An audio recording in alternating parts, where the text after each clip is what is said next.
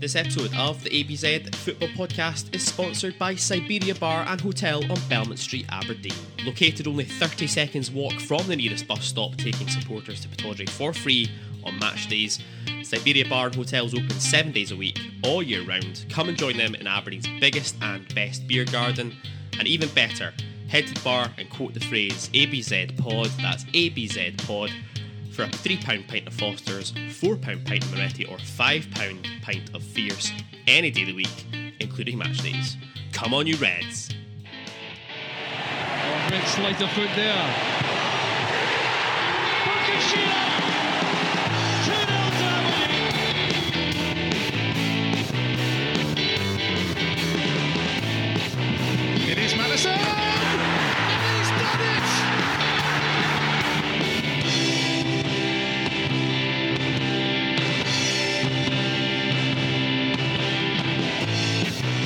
It's Wednesday, and you know what that means. Welcome to episode 56 of the ABZ Football Podcast. I'm Gary Scott. Joining me this week, as always, it's Gavin J. Baxter and Graham Steele. Gents, how's it going? Good, thank you. All good here. I've got Simpsons and analogies locked in the chamber, ready to go and talk about the glorious victory over the Buddies. Absolutely. Let's get started on that one. In a week that saw Sevco take one small step out of the Champions League, no laughing at the back there, Graham, I see you. That saw Declan Gallagher, Declan Gallagher himself all over Pittodrie, and saw Alex Cochrane suffer the Jamie Langfield chip treatment at Easter Road. It's a jam packed week on the ABZFP as we take a look back at our aforementioned 4 1 victory over St Mirren in the SPFL Premiership on Saturday. We take a look back at all the news from AB24 this week, along with our regular loan watch and review of the women's team as they kicked off their Premier League campaign at Hamilton.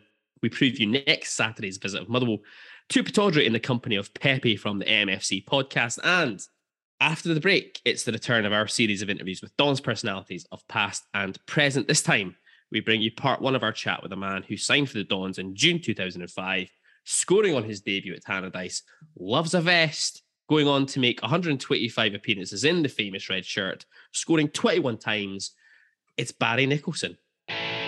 But first, Aberdeen 4, St Mirren 1, SPFL Premiership, the home of football, Pittodrie Stadium, Saturday, the 6th of August 2022. Jim Goodwin making one change from the starting 11 that was beaten at Celtic Park the week prior. Liam Scales coming back into the side in place of Dante Polvara. Scales slotting back in at left centre half alongside Anthony Stewart, releasing Ross McCrorie back to his more natural centre midfield spot alongside Ylber Ramadani. New loan signing Jim Leighton Clarkson finding himself on the bench despite only signing at 11.30 in the morning and the Liverpool youngster not having met his teammates until the pre-match meal. Connor McLennan and Liam Harvey dropping out of the matchday squad completely. Former Dons, Curtis Main and Declan Gallagher, both in the visitors' starting lineup, looking to get their season up and running after defeat to Motherwell last time out. And a scrappy opening saw both sides struggling to get foot in the ball. Before Ylber Ramadani had the first effort of the game on eight minutes, his left footed effort rising over the bar from distance. Declan Gallagher found himself in Alan Muir's book a couple of minutes later, a horrendous scythe on Hayden Coulson on the Don's left flank, which meant the Borough required significant treatment before eventually having to be withdrawn with Leighton Clarkson taking to the field to make his Aberdeen debut. Coulson later spotted on crutches and with a protective boot on his ankle after what looked like a right sore one. More to come on that injury later in the week. The Dons forced to rejig themselves somewhat after that injury to Coulson. Clarkson coming into the centre of the park alongside Ramadani, McCrorie shuffling back into defence, and Liam Scales taking up the left back position. Clarkson quickly into the action, an early sighted on goal from 25 yards, swerving wide in the 15th minute before a Matty Kennedy free kick on 18 minutes was straight into the arms of Trevor Carson in the Saints' goal. St threatened on the break shortly afterwards. Main's cross pushed out into the box by Roos, and Ramadani did expertly well to nip the ball off Ayunga's toes as he looked certain to score. But the Dons finally got the breakthrough in 22 minutes. Some good build-up play saw the ball eventually land with Vicente Besuijen. His curling effort from outside the box smashed off the post and into the path of Liam Scales. Quite what he was doing that throughout the park at this moment in time, I haven't figured out, but never mind. His goal bound effort stopped by uh, Gallagher's hand. The referee had no option but to award a penalty kick and give Gallagher a second yellow yellow card. And the centre back took the short walk off the pitch, much to the delight of the home support. Bojan Miovski stepped up, smashed home the penalty to get the Dons up and running. The Dons beginning to start to turn the screw on the visitors after this. A Scales header from a Kennedy cross drifting wide before Scales again nearly scored from a Kennedy corner, his header just flashing wide of the post. The Dons did make it two on 37 minutes. A deflected Hayes cross found its way into the box, and with everyone standing waiting, Bojan Miovski nipped in front of Carson to prod home from close range a proper striker's goal. The Macedonian now two goals in two games in the league, three in three in total. And just on half time, the Dons put themselves on easy street. Miovski played in by Hayes. And after turning Charles Dunne inside out and back again, Carson just managed to get in front of him to deny the number nine a first half hat trick. But the ball ran loose to Matty Kennedy, who played an inch perfect pass into the path of Leighton Clarkson. And wee Jimbo smashed his first time effort from 25 yards into the roof of the net with Carson helpless and the Dons flying. Halftime, 3 0 Aberdeen, and Gary's 7 0 prediction looked very much on. That's all I'm going to say. Curtis Main replaced by the visitors at halftime by Flynn, but it was Aberdeen who continued to come forward. Miovski and Besuijen forcing stops from Carson before the visitors cleared and found themselves back in the game in the most fortuitous of circumstances. Referee Muir deciding to award a penalty kick after a fairly innocuous, I think that's being very polite, coming together between Johnny Hayes and Greg Kiltie. Ayunga stepped up, put the penalty away despite the best efforts of Roos, who could only force the ball up and into the net. Aberdeen, though, refused to panic. Miovski should have had a hat trick on the hour mark and delightfully weighted through ball from Scales was inch perfect. And as the Macedonian waited for the ball to come onto his right foot, Carson was able to smother and from the recycled possession. Besuijen's fierce effort was blocked by Carson. Again, the Dons making their first change of the game not their first change of the game, second change of the game. On 63 minutes, Cal Roberts making his Pittodrie bow in place of Matty Kennedy before a double swap 10 minutes later saw CR 99 and Duk come on in place of Miovski and Johnny Hayes. Vicente Besuijen had a header from a Jayden Richardson cross, well stopped, only 75 minutes before Cal Roberts was forced from the pitch with injury, leaving the Dons with 10 men for the remaining 10 minutes. The Dons, though, made sure of all three points on 87 minutes. Some good build up play out from the back between Stewart and Ramadani. Saw the ball played to, I was going to say Ronaldo. What am I doing?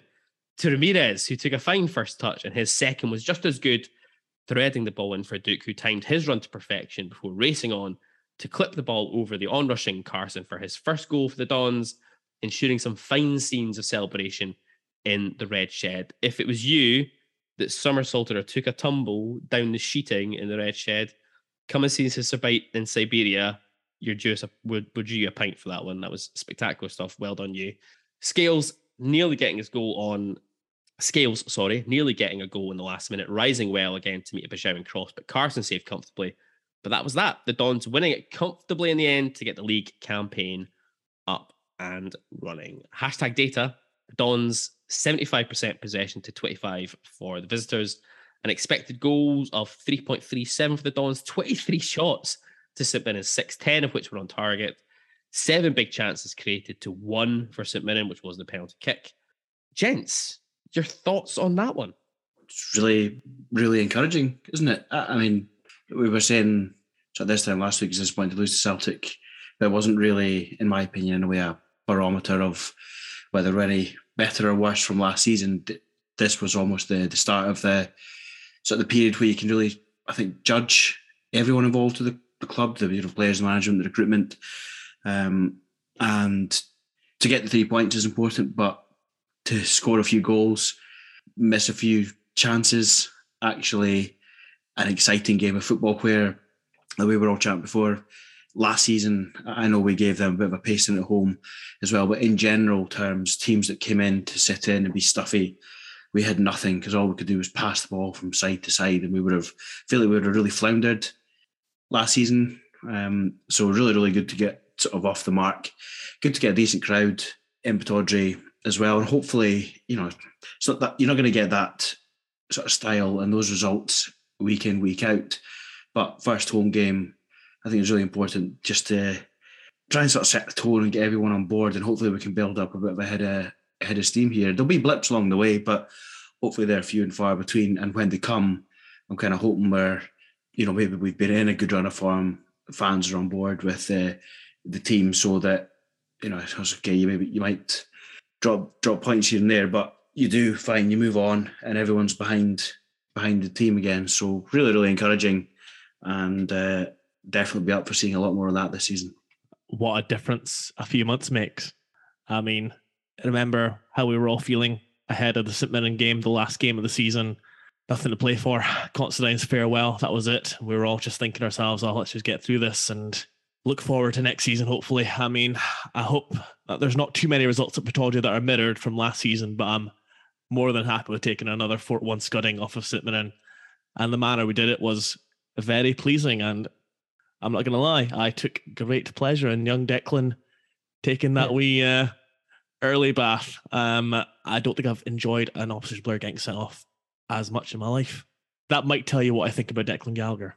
Well, I just spoke about it. Well, it's going to come up later on in, in the podcast. To talk about the preview of the Motherwell game with Pepe from the MFC podcast, but we kind of talked about there. It's like I don't really have a massive issue with players when they leave Aberdeen unless they go to a certain club who play in Glasgow and, and wear blue. Um, as long as players don't leave the club and like have a dig on the way out, I generally don't really care too much, and I'll generally wish them all the best in their career.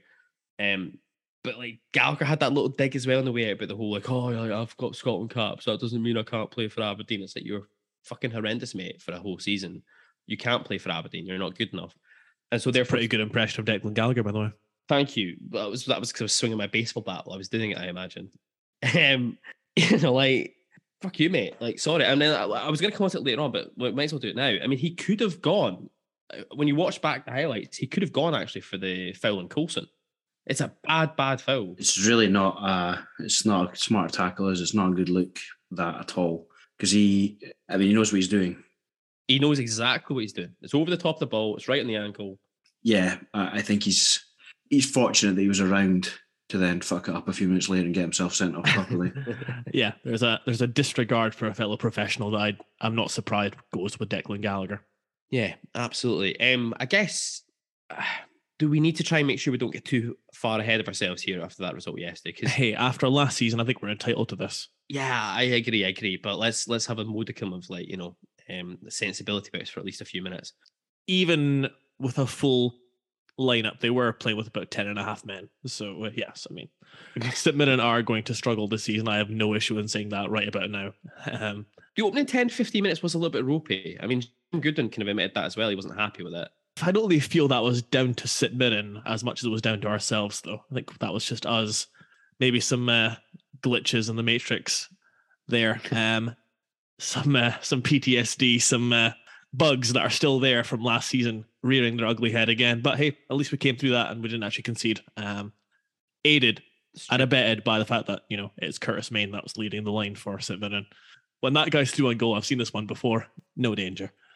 It's fair enough to sort of keep our feet in the, the ground. There is a long way to go. It's only one game, etc., etc. But it was it was enjoyable. So it, you know, it gives me hope for the season that you know if you can get performances like that, then it's going to be it's going to be much more enjoyable to watch than it has been for well, realistically, last two, three, four seasons potentially, depending on your your view of what constitutes excitement. But Yeah. Yeah, I just feel like you got a better chance of winning games if you're if you're going to be uh, taking that sort of approach. And I know he won't always have that approach to games, and you know we'll see how the season plays out because I, I personally expect him to be a little bit maybe cautious when I maybe don't want him to be, but it's a good start. And like Gavin said, at that sort of 10, 15 minute period, you're not going to control the game for 90 minutes. And let's not forget just the volume of signings that he's trying to integrate. I mean, it's, it's give or take a brand new 11 that are trying to play together.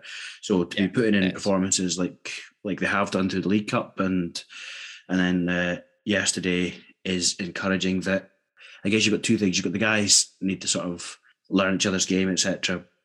But I think anyone who's probably played in a team would be able to say, like, if, if you're good footballers, that's a lot easier. So I'm kind of hoping that this means we've got, at least if not everyone, you know, a good sort of nucleus of just good players that understand how the game should be played and they can kind of feed off each other, even though they don't know each other that well. And you'd, you'd hope that you would just improve on that as the as the season goes on. Now, I mean, jokes aside, I mean, with the exception of the Stirling Albion game, we have generally speaking started games quite slowly. this season. That's. Um, obviously, that cost us against Celtic. It could have cost us against Raith Rovers. Um, yeah, if St Mirren take a chance, we're back in a very familiar feeling from last season, uh, being up against it, being behind early doors. And as Graham says, they will just shut up shop and make things difficult for us. Um, so, yeah, that is something we need, do need to address, certainly. Yeah, I think as well. I mean, the other part to this as well is that Graham's right. You know, it's a it's a still a new team gelling together. What better way? It doesn't really matter how the result comes about. It doesn't matter if you're playing ten men to get a four one win off the bat in the league at home will build confidence in the team as well as as they're starting to come together. That there's a really good unit in there and a really good squad hopefully in there, and and that's not going to help. It's not going to hinder us. Sorry, should I say, winning a game four one at home. It doesn't matter if you're playing ten men, and we all know sometimes playing against ten men as well can be really really difficult. Um, I thought we did a really, really professional job on things when it went to 10 men yesterday. We were totally in control of the game throughout, despite even the penalty kick being awarded to St Mirren. I, I, you know, I never felt at any point St Mirren were really going to come back into the game any point. We maybe took the foot off the gas a little bit second half, which was potentially a little bit disappointing. I would have liked to have seen us really keep at them. But even when you say that, I mean, Miovski could have had two, Benjamin could have had a couple in the second half. Duk scores, Scales maybe could have scored as well at the back end. So we still were creating chances fairly reasonably. I mean, Let's just talk about Leighton Clarkson, though. Um, I plan to do a whole minute about Leighton Clarkson, but there seems to be little point now because we've all actually been able to see him in the flesh. So we've all, you know, been able to get eyes on him. I think it was like a bit of a surprising move when it was announced on Saturday morning. I mean, we had the tip on Friday that there was something going to happen. Seems that they ran out of time a little bit getting it finalised. I think the three of us would probably look at this at the times. Also, it was maybe not necessarily a position we needed to fill. Um, but after that display, it's hard not to be enthused about this kid. 20 years old, been with the Liverpool Academy since he was six. Uh, in England, the 20 international, made his first team debut for Liverpool in February 2020 against uh, Shrewsbury Town in the FA Cup before he then got a start and played the full 90 minutes in the Champions League for Liverpool, uh, a 1 1 draw with uh, Midtjylland in Denmark. Had a loan spell with Blackburn Rovers in the Championship last season, made seven appearances there before his loan was cut short in January 2022 with a lack of game time, with Blackburn being cited. Tony Mowbray, now this is interesting. I wonder if this is where this has come around potentially.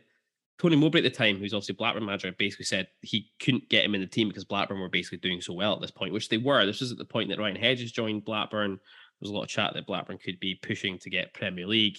And basically, Tony Mowbray was like, I can't break up my midfield that's doing really well. The kids, but he basically came out and said the, the kid's amazing, really good technical abilities, excellent technical capabilities at seeing patterns of play, etc. etc. Now, obviously, Tony Mowbray's brother is Darren, the lesser spotted Darren Mowbray, obviously. And I mean, not a bad debut, eh? I mean, when the player was tipped to us, I, I had big worries this was going to be Matty Longstaff version 2.0, but no danger of that the bigger concern now is going to be how we shoehorn Barron, Clarkson, McCrorie, and Ramadani into the two slots in the defensive midfield areas. You'd probably rather have that problem than at times last season where you're looking at the the lineup and you're like, I don't want any of those guys near the team. Where now, True. you know, I'm sure over the course of the season we will all disagree between us maybe who should be playing, but it's probably not I don't want that guy near. It's just oh I think that guy's a little bit better than that other guy who's also really quite good. It's all it's all obviously a long way to go. It's really encouraging, and I'm always a little bit. Um, I mean, Long, Longstaff is the best example of oh best league in the world. You get one of their players and he turns out to be absolutely dis- disgusting. So pinch of salt sometimes when you sign someone from the Premier League, but so far that's obviously really encouraging. I think more importantly, sort of longer term, if you you know, I think how, how are we going to ever push on as a club? It's going to be bringing through our own players and selling them, or maybe getting, say, like a, a Miovski, Danny, something like that, getting him before no one really knows about him, maybe putting a little bit of money in, hopefully you can punt him on. But on the reverse of that, if you can maybe, like to Liverpool or some of the bigger clubs with better youth players, if you can build up some sort of reputation for taking them up. You're playing a decent style of football. They'll get games. They'll get to learn. You know, obviously, we're benefiting from having Madison, for example.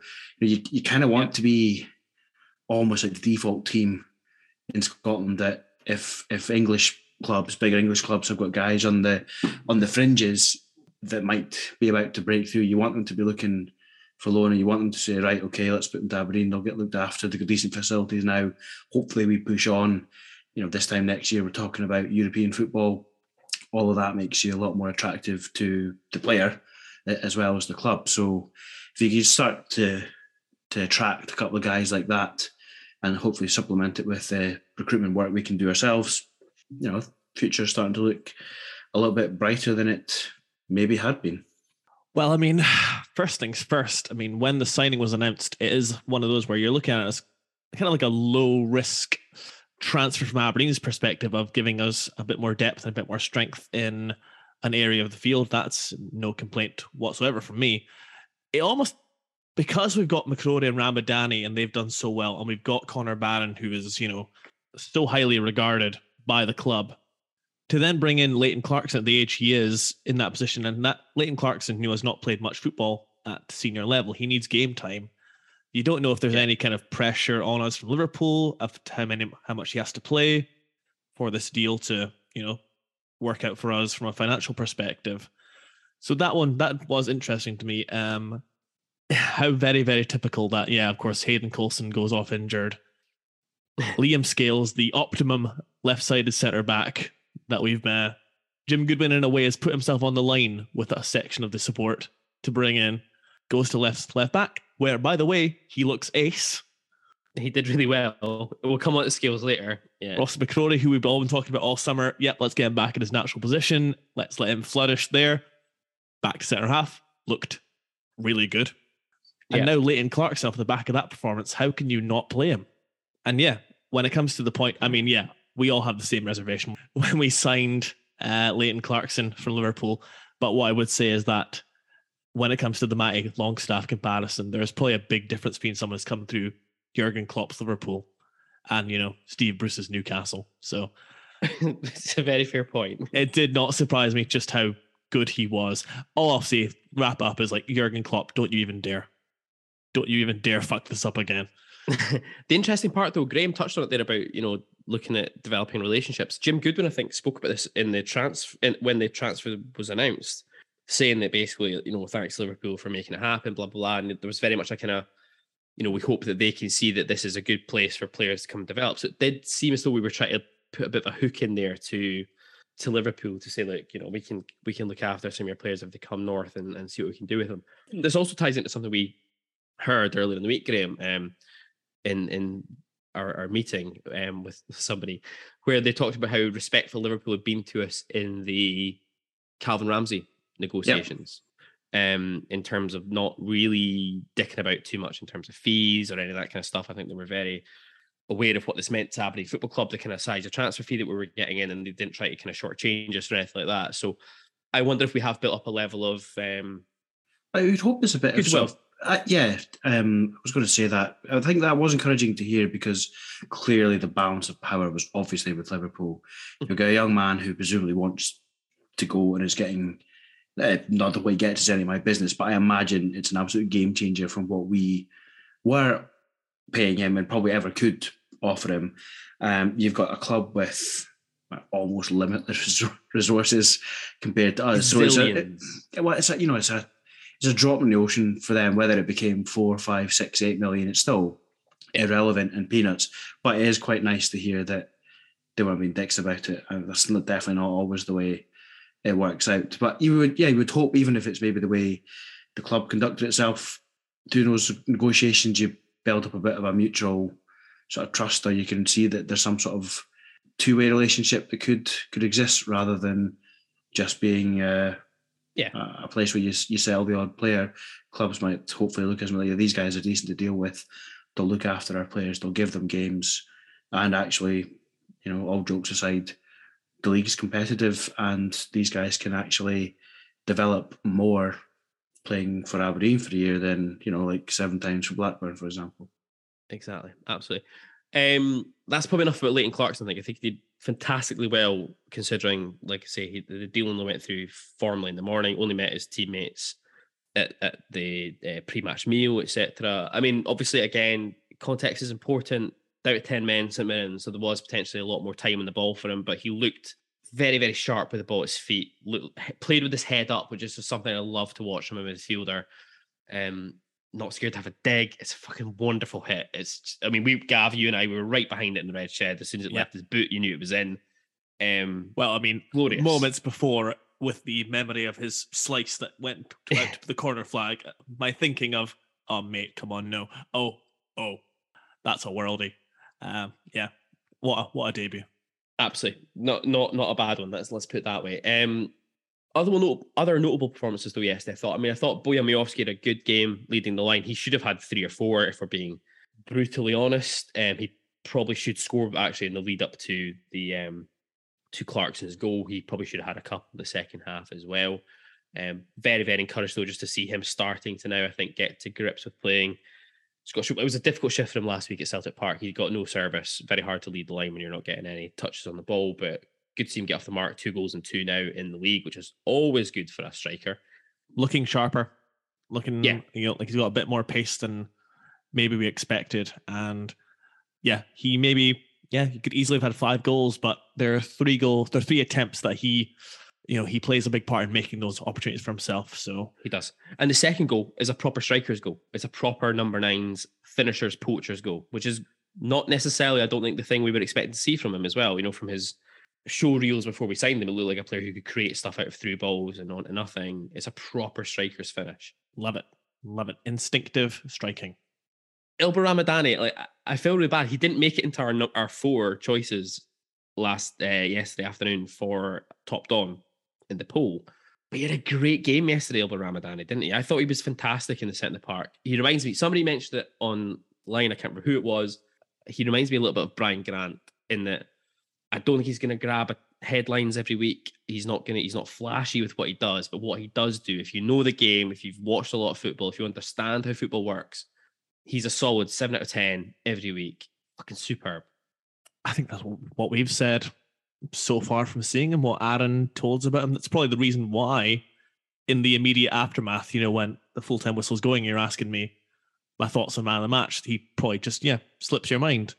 Uh, just consistent, um, such awareness on the ball, such awareness off the ball as well. Mops up dangerous situations.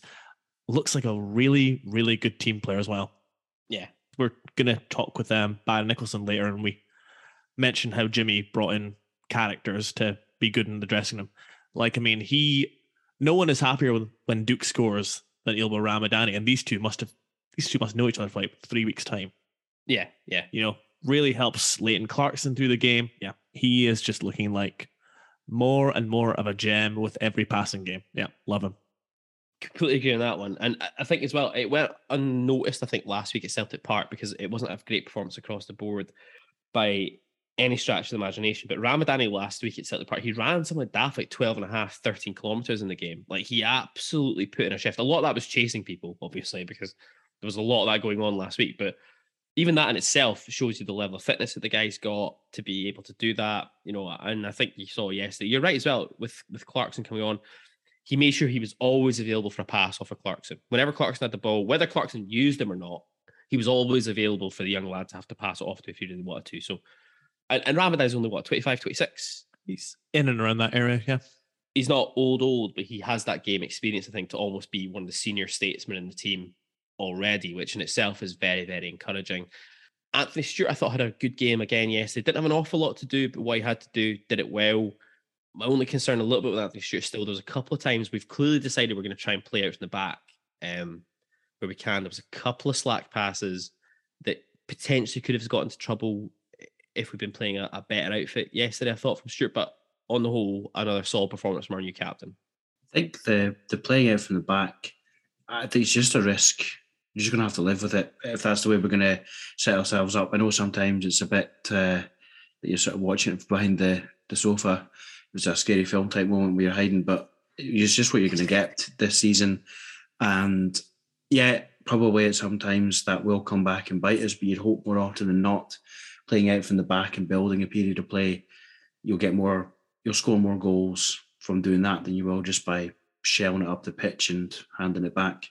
There are times you can probably look at it and think we could be a little bit more economical with our play in those situations, but there's a reason why basically every top team plays out from the back, and it's because of the percentages and the opportunity to actually create chances rather than, as Graham says, if you shell it to like the St and back three, they're all giants. They're probably going to win the ball, and you know, pressure just comes back to you. Um, yeah, we just have to accept it. But Anthony Stewart, you know, against um, Curtis Main and his overly developed deltoids, I thought he handled him very, very well. And um, Ayunga's a big lad as well. He did well against uh, you know what, big lad, pace, power, um, He handled him caused the well. middle back line last week a lot of trouble, Ayunga. So I I didn't go in massive worried about him, but I was like, he is a threat and handled it really well. Yeah, absolutely. I think as well, this is potentially one of the benefits though from Stewart playing like League One Championship football is that he's not going to be. It's not going to be unusual to him to play against big brutes playing up top. This is not going to be some sort of like weird thing for him. I mean, the guy's played Akinfenwa in training for however many years. Well, that's a very good point. Um, and I was just going to say, what I admired though was there was a couple of ropey moments with the passing out from the back, but we still continued to do it. We weren't scared to keep trying it. And the fourth goal comes from Stewart picking a pass out to Ramadani up the middle of the park. Ramadani turns, plays it up to Ramirez, and then off we go. And we get a goal from trying to play out from the back. Excellent stuff. Ross McCrorie, I thought again had another really good game when he was shifted back at the set of defence. It's now starting to lead to more questions again about whether actually centre half might be Ross McCrorie's best position. When we spoke to Ross at the end of last season, when we presented him with his ABZFP Player of the Year award, he kind of even said that he really enjoyed playing there and thought he was really developing a good centre half. It just comes back to that question: How do you fit so many very, very good players into uh, a sport that only allows you to have eleven people on the pitch at one time?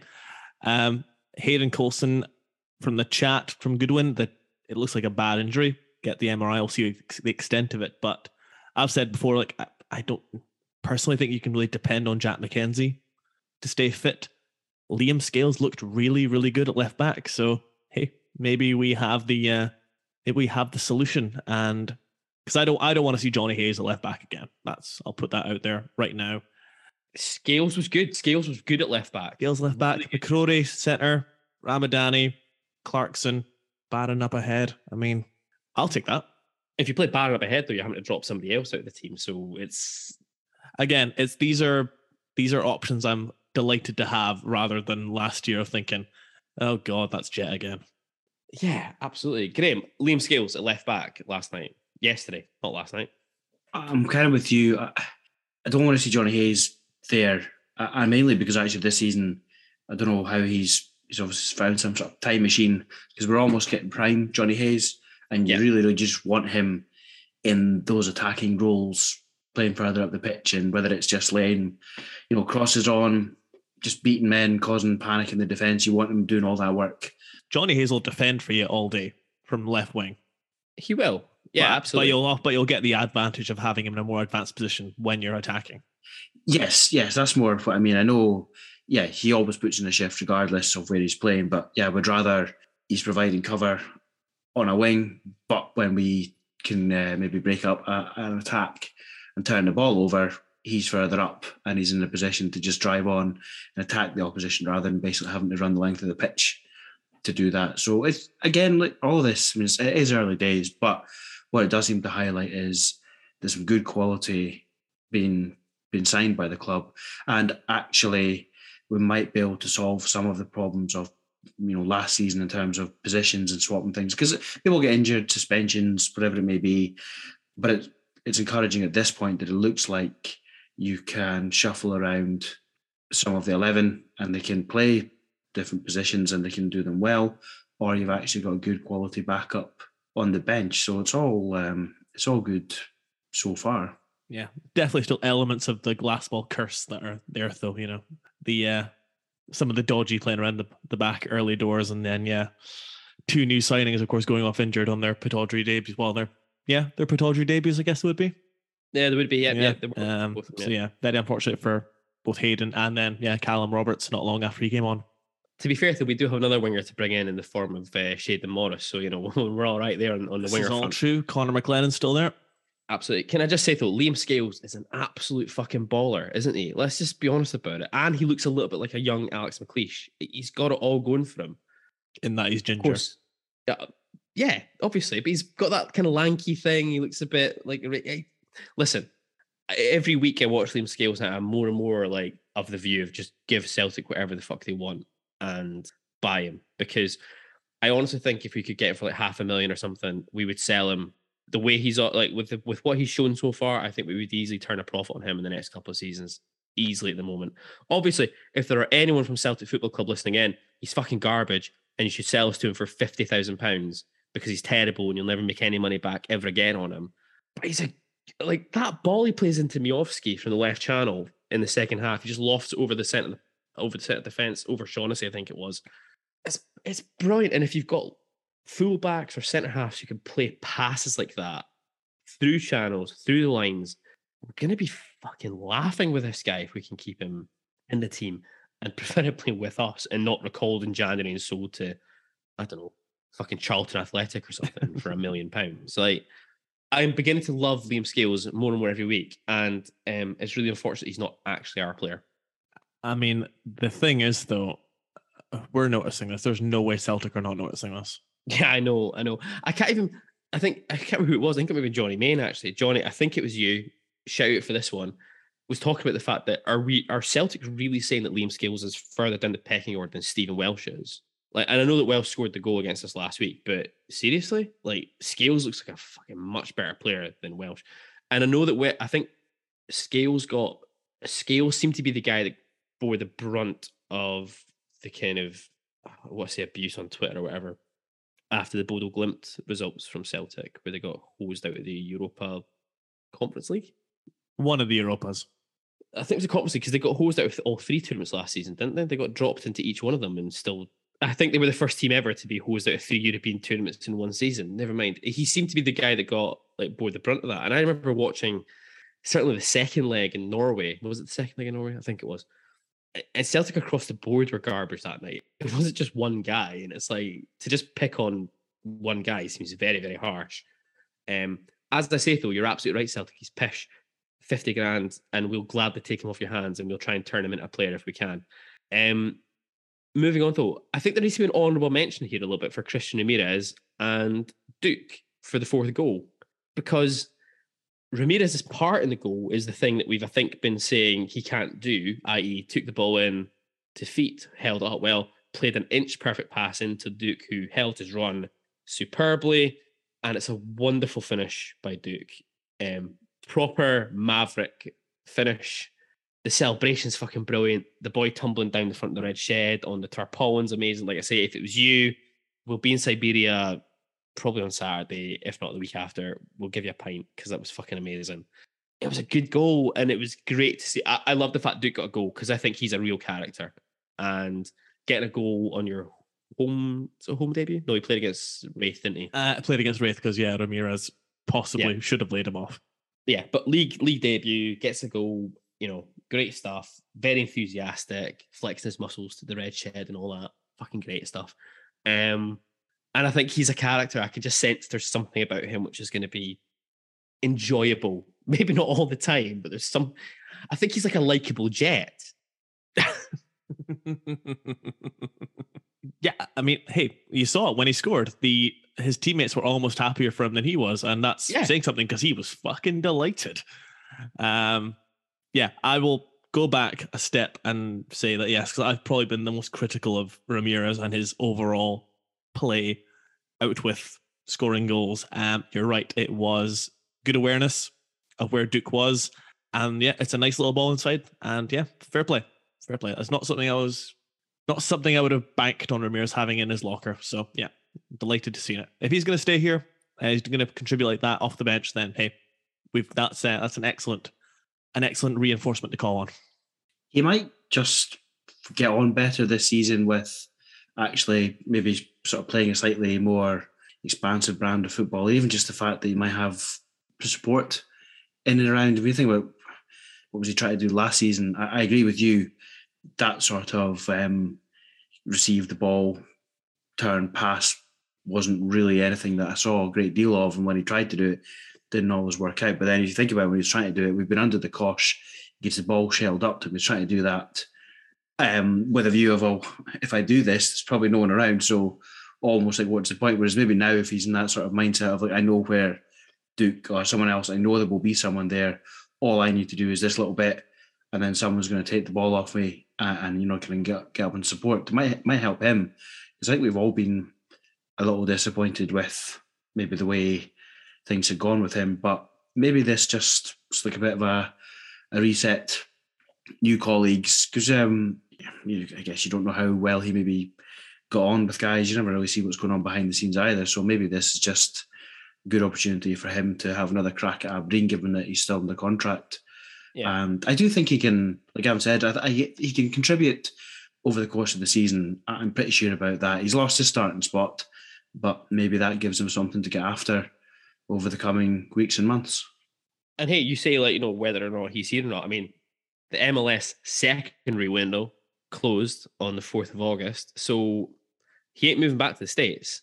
Um, not in this window anyway. So I'm going to presume there's not many teams around Europe who are looking at him. Um, so he, the chances are Ramirez will be here now until at least January. One would assume, and you know, if nothing else, now it does provide us with options off the bench. It gives us an opportunity to change our shape as well. When you take people like, I, we'll come on to it later on. Like we speak with Pepe from the MFC podcast, you know, he's talking to me later about the fact that they look at Ramirez's numbers from last season and they're like, he's a good player. Like compared to Van Veen, for example, he's scored more goals, blah blah blah, than Van Veen did. And I'm like, yeah, and he's not even a starter for us this season. He's like, that, that's crazy. Like that you've got a guy like that who's now going to come off the bench potentially. And then you look at yesterday and you go, if you bring guys like if you are in a game and it's tight or whatever, or you're one 0 up or something, and you've been playing against a team, if you bring off Ramirez and Duk and go with two up top, for example, or Duk coming off the wing, Duk's pace is going to terrify defenders at a late stage in a in a game. These are suddenly nice issues and nice problems to have around the club that there are guys vying for first team spots, but who can also do a job if they come off the bench with 20 minutes to go. Early days, but yeah, I agree with that. You know, it would appear that got a slightly better quality on the bench than we had last season, and maybe I think you've also got a good balance of uh, guys with points to prove. I know that you take Duk and Ramirez as examples; they're almost opposite ends of their careers. I mean, not quite. It's not like Ramirez is ancient or anything, but Duk Duk's got a lot to prove in terms of where he's come from. Maybe yeah. I may not see Aberdeen as a step up. It might be a sideways. he's maybe you know I can get back to playing in Portugal, whatever. And Ramirez might be looking at this thinking, right, okay, last season wasn't great, but I was first choice. I'm now not. Okay, that's fine. I need to show these guys what I can do. So you've got guys coming off the bench who, for different reasons, basically have points to prove, and that that might work in our favour rather than maybe guys that you know coming off the bench and I've been told I'm not going to be here. That doesn't really put me up or down. What happens? You've got guys that really need to get after it because I mean, all jokes aside, if Ramirez wants to keep on going at any sort of decent level, he's going to have to perform as a minimum for six months or a little less until January. He might pick up something then, or if he doesn't, his contract's starting to run down, and then he's got the worry of well, where does he end? Where does he end up after that? So this might all work out quite well for us. As a striker as well, Ramirez has got to realize that he is. Yeah. Obviously, was disappointed with the way things ended um, with Stephen Glass and Alan Russell, and he made sure to tweet his disgruntlement for sure. But he's got to realize that in comparison to last season, he's playing in a much faster, much more dynamic team mm. that is naturally going to create more chances for him, even if that is coming off the bench. Um, you know, yeah. we've we've gone from being you know half back passes to center, back to wing, back to center. Center holds it, holds it, holds it to you know just pace and athleticism being all around the pitch. Um, yeah, it's yeah, like I say, Ramirez with that kind of performance, yeah, very happy to see him still. So, like, I don't know what anyone else thinks. I fucking love Duk. I've decided. Like, there's just something about him. There's this infectiousness about him. There's an enthusiasm about him. There's a maverick nature about him. Like watching him run through yesterday, you know, when you're like, what's he going to do? He's got like half a pitch to decide what he's going to do with himself here. And in the back of your head, you're like, he's going to chip him. He's going to chip him, isn't he? He's totally going to try and chip him and you think Carson's just going to stand up and catch it, and he'll look like a right fud. and he doesn't. He sits him down, chips it over the top of him, clips off the post, straight into the red shed. I fucking love it. It goes back to something that again um, during the meeting Graham you and I had with a certain individual during the week, and my wife hates this sort of chat. Like, so we were driving down the road today to the in-laws, and Sarah's like, "How did the game go yesterday?" Blah blah. And I'm like, enthused, obviously, because we've won. And um, I don't know how you guys feel, and I don't know how people out there in the solar system feel about it, but I was like, I feel like we're a more likable team this season. Like I feel like we've got a good bunch of guys in our football team this season that make me go, I'm rooting for them. Like I don't think there's egos there. I don't think this looks like a, a dressing room full of egos. Like, there was times last season I watched our team, especially kind of February, March, I was like, I don't like any of the people in our football team, which is like really damning as a supporter to go like, uh, with some exceptions. Okay, there are some like Joe Lewis, Jonny Hayes, these guys clearly, but I'd be there like I. There's nothing likable about my team at all, and I feel completely different this season. They seem like good guys, which is kind of making me also root that little bit more for them. And, and I say the same about the manager. Um, we tweeted out during the week. Um, we had a little bit of time with uh, Goodwin, Graham, myself, you, and, and other people, and he was brilliant with my son. He was superb he took a genuine interest in what we're doing on the podcast, which was great. Um, and we were only there with him for Graham, like three, four minutes, not even that. Probably not even that. Uh, but he was literally kind enough to humour us jokers en route to, to, to training. training. Uh, which actually, incidentally, yeah, they were doing training at Pittodrie just to get people familiar with the, the stadium because they've got so many yeah. new people um, arriving. So he took a couple of minutes out. Yeah, it was really good. Genuinely did seem interested, um, which was pretty good of him. And it does, I think, it's like almost like humanizing these people. Sort of gives you a slightly different. Doesn't mean you they get a free pass if things aren't going well, but you may be a bit more mindful that there's sort of someone behind. There's a real person there, if you know what I mean. Uh, but I think if you if you can kind of get to know them or you get a bit more invested in them as individuals, it does help. Um, you know, maybe it does help you get involved and or connect to the team. I know what you mean. It does look like obviously it's early days, but it does genuinely look like there's a, a good atmosphere around the whole squad, and that that is probably just as important as having good players.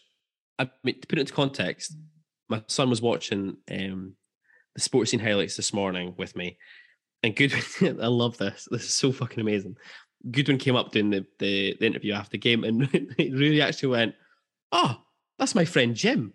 it's like I fucking love it. That was only after like three minutes of engagement, and you know, it was it was brilliant. And like we've said before, that we're very much on the fence about Goodwin as the choice for manager. And hey, there's a lot of proof still to be done in that particular pudding. Um, don't get me wrong, but I tell you what, after coming out of that time that we spent with him on Thursday, I'm absolutely fucking rooting for the guy because I think he's a genuine good guy. I think he absolutely wants the very best for our football club. He's determined to get us there. So fingers crossed we get there with him. All the very best of the guy. I think all I'd finally just add that we've got reason to believe within the dressing room there's that same sentiment of it's a much yeah. more united dressing room in comparison to last year. And you look at you look at maybe like Derek McInnes, like the kind of peak team of him with, you know, Hayes and McGinn flying and McLean and Shinnie, it seemed like that was a dressing that really fought for one another. They all really yeah. got on, and it feels we've been given an inkling to believe that this dressing room feels the exact same way, and it's it's it's maybe not necessary for everyone to get on to be a good team, but it's human nature that if you if everyone likes each other, you're going to run that extra yard to cover up for your mate to help out in a difficult situation, and that's only going to help us get results. Maybe in games we don't play as well as we did against St Mirren, but we'll have that energy, we'll have that fight for one another. It's um so so pleasing to see, and a lot of credit needs to go to, I think, primarily the manager for that. And that's not easy with a whole new squad of players either yep. to get into jail and all that. And it, it talks about character. Stephen Gunn, um, I hate to labour the point on this, but Stephen Gunn, obviously in his interview with Graham Hunter, spoke about the fact that there was, I think, two transfers they were close to doing, and they decided that the last minute after doing some background work on the players. They decided these were kind of personalities or whatever that they didn't actually want to bring into the changing room, despite the fact that there were technical positive reasons for bringing these guys into the football club. More importantly, was the dynamic they would have with the with the dressing room, and I think you can see it. Um, as you say, Graham, as say Gavin, sorry, and Graham, as we as we heard as well during the week, you know, there are experienced players in our dressing room who are saying this is the best dressing room they've ever been involved in. Um, that says an awful lot, I think, about how well they've been able to gel these guys together. Fingers crossed it continues. We're only two games into the league campaign. I am very much right now remembering BK Häcken last season and trying to just soften that expectation level. But fuck it. All in all, Saturday, a great afternoon's work. Uh, yeah, night and day on the pitch and in the stands from the bulk of last season. And I look forward to seeing more days like that at Pittodrie this season.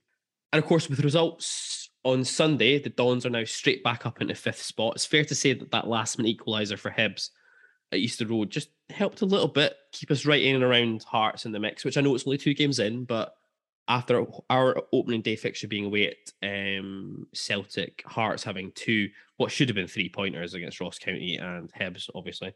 For, for us only to one point off them is, is, is not bad. St Mirren rooted to the bottom of the table alongside Ross County, both sides with two defeats from two so far. I must admit, I fear if I was a Buddies fan for where I'm going to end up this season.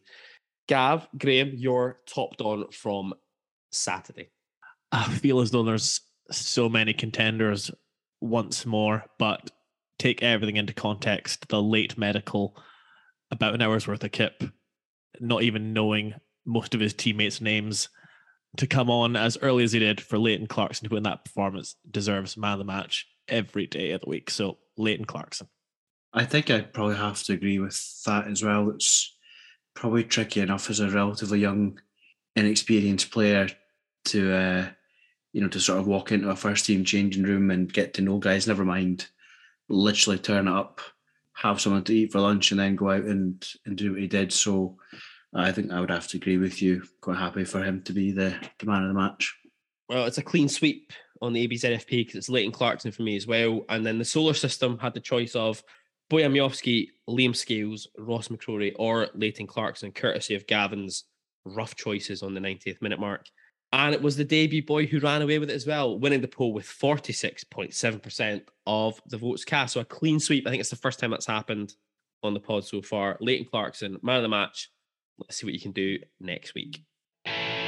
So, other news from Pittodrie and Cormack Park this week. Aside from the signings of Shayden Morris, uh, you can go back to see episode 55.5 for more on him and Leighton Clarkson. Um, see the match review earlier on. A relatively quiet week at AB24, which means we can move straight on to Loan Watch, in which Kieran Ngwenya started in a left wing role for Raith, which seems a little bit odd, but never mind. There we go as they were beaten 1 0 at home by Dundee in the Championship. Ngwenya withdrawn at half time. In this one, Mason Hancock got 90 minutes and a clean sheet under his belt as Arbroath battled out a nil nil draw with ICT in the Championship. Do you like that one, Gav? Fuck's sake. What? ICT and Snoopy Snoopy Dog Dog. Nice. I like it. You've got the reference. I don't know if anyone else will. Somebody, two people did pick up the Bulldog reference last week. So I told you they'd love it. Love it. All all good. All good. Evan Towler, 90 minutes under his belt for Cove as they went down 1 0 at Greenock Morton. Tom Ritchie, an unused sub again, um, despite the fact that Quas shipped four last week. That's correct. Yep. To Clyde. Um, but yeah, to Clyde, a nil nil draw this time at Montrose in League One. Kevin Hanratty with an impressive 70 minutes for Forfar as they saw off Stranraer by two goals to nil in League Two at Station Park. And Dean Campbell came off the bench for the last 15 minutes and helped Stevenage turn a 1 0 deficit into a 2 1 win with goals in the 88th and 95th minutes to put big bad Steve Evans, Stevenage joint top of League Two down south. Mental stuff, eh, Gav? Gav's just shaking his head at this. He can't believe it. Steve Evans, joint top, League Two. Big bad Steve Evans. What you got to say about Steve Evans, Gav? um, I've got. I have no comment about Steve Evans. He's big and he's bad, and he takes bungs. Is that an allegedly? Do we need to put an allegedly in there? I think he did. He not go to prison for that? I don't know. I don't have. I, am not checking it right now. So will we say that's an alleged? Gavin's expressing a personal opinion at this point. That was Gavin. That was Gavin James Baxter, not the ABZ Football Podcast. That was Gavin James Baxter acting as an individual. What was what, absolutely? What was it that he was um, accused of? Allegedly accused. I don't know. Remember look. when his Rotherham United team scored in a playoff final at Wembley and he ran down the trackside and he had to haul his suit up because it was exposing his crack? Remember that? uh, hang on here. Da, da, da, Much was that? Into contract irregularities. Bizarre irregularities in the accounts. The, it was that the money was simply resting in his account. Uh, suspended from the game for 20 months for involvement. Players' contracts. Da, da, da, da. Further accused of impeding the inquiry. I doubt it. No way. Evans later pleaded guilty in court to conspiring to cheat the public revenue and was given a 12 month prison sentence, suspended for two years. So, suspended prison sentence. You're fine, Gav. You, you're all right. Jinky lost. You know how they talked there about him like impeding the inquiry. Did he lose his phone in the North Sea? oh, man. What a time to be alive. Indeed, absolutely. Anyway, shall we move on? Let's, yes. Yes, on to the young team. And after last week's impressive 9 0 win over St Mirren in the CAS Under 18 League, it was back down to earth with a bump for Barry Robson's Chargers as they went down to a 4 1 defeat in Glasgow against Celtic. Uh, that's enough about that. Next up, a trip to Brora and the SPFL Trust Trophy on Tuesday night, which will just miss our editorial deadline, I imagine, Gav. It will. But all the best to them. Absolutely. Next up, the women's team. The Quines got their SWPL campaign up and running with a visit to New Douglas Park to face Hamilton Accies. The new look Dawn side led out by new captain Lauren Campbell following the retirement of Kelly Forrest last season. New signing, I'm going to get this wrong, Erin, but it looks like it should be Iron. That sounds wrong. I'm going to say Erin. I'm sure somebody will phone me and correct me with this. Erin McCafferty, who signed earlier in the week, started on the bench as the Dawn starting 11 featured familiar faces in the form of Jessica Broderick, Donna Patterson, Ailey Shore, Chloe Gover, last year's ABZFP Player of the Season, Bailey Hutchison, Bailey Collins, and Ava Thompson, alongside youngsters Maya Christie and 16 year old Brody Greenwood, with ABZFP sponsored AJ Meach retaining her spot in the sticks. Go on, AJ. Go on. A youthful Don's bench, though, showing the faith that Emma Hunter and Gavin Beat have in the young talent coming through the ranks. But not an easy one today, unfortunately. The hosts almost in front inside the first minute, where a scrambling area led to Megan quickly hitting the post. The Dons straight up the park and should have gone ahead themselves. A strong run down the left by Hutchison. Saw her in the penalty area, but her effort just passed. The target Hutchison passed up another chance on the 10th minute. She got on the end of a long ball from Donna Patterson, but Accies keeper Chloe Nicholson did well to race off her line and block the Dons strikers' effort. The visitors continuing to press against the resilient Hamilton defence. Ava Thompson doing well to ride a tackle before firing an effort wide. Greenwood then fancied her chances of getting a debut goal as her long range effort was fielded by Nicholson as well. Maya Christie was the next to try her luck as she cut in from the left and sent a powerful effort straight at the Accies keeper. Before the hosts came close when Giard tried a curling effort from the wide and left, but her shot just skimmed the bar and landed on top of AJ Meach's goal. At the other end, a deep Chloe Gover cross on the left and her opposite wing back Bailey Collins, who couldn't quite direct her tar- header on target. Nil nil at half time in what was a fairly open encounter at New Douglas Park. The Dons continued to dominate possession as the second half began, with Giard posing a threat from Hamilton on the break. Summer Christie was the first to have an effort in the second period, but her effort from distance was never going to trouble AJ Meach in the Dons' goal. Accies had their goalkeeper to thank again in 53 minutes. Jess Broderick's ball up the line found Christie, who beat Hannah Coakley for speed before squaring to Thompson. The Dons midfielder sending a curling right effort towards the back post, which Nicholson did well to parry away. And it seemed as though it was going to be just a matter of time until Aberdeen took the lead, but it was Hamilton who grabbed the first goal of the game against the run of play after 64 minutes. A ball into the area found Muir, who flicked the header past Meach and into the net. The goal giving the hosts a lift, but the lead lasted a little more than three minutes after a brilliant strike from Bailey Collins from 25 yards into the top corner, leveled things up. Erin McCafferty came off the bench for her debut, replacing fellow debutant Brody Greenwood. And despite the Dons' dominance, they found themselves behind again on 75 minutes. Yard finding space in the penalty box and forcing a shot past Meach from close range. And as the Dons pushed for an equaliser, there was always the, the issue of being caught in the break. And that's what happened with two minutes remaining. Accies winning the ball in midfield. Giard playing the ball to substitute Olivia Potter, who hit an effort into the top corner. 3 1. It finished to Hamilton. A disappointing start for the Quines in their SWPL tilt this season. Gavin Beath quoted after the game as saying it was a disappointing result, but a pleasing performance in many aspects. We played well for large parts, created chances, but there's always that risk. If you don't take them, then you're going to get punished. So next up, for the Dons. Motherwell visit the home of football next Saturday with Aberdeen looking to avenge last season's bogey teams of bogey teams. Motherwell, it's fair to say, boys, not enjoying the best of starts to the season. Uh, dumped out of the Europa Conference League at the second qualifying round stage by Sligo Rovers. 3 0 in aggregate, which saw Graham Alexander, Ian Cathroad, and out of a job before the season begins.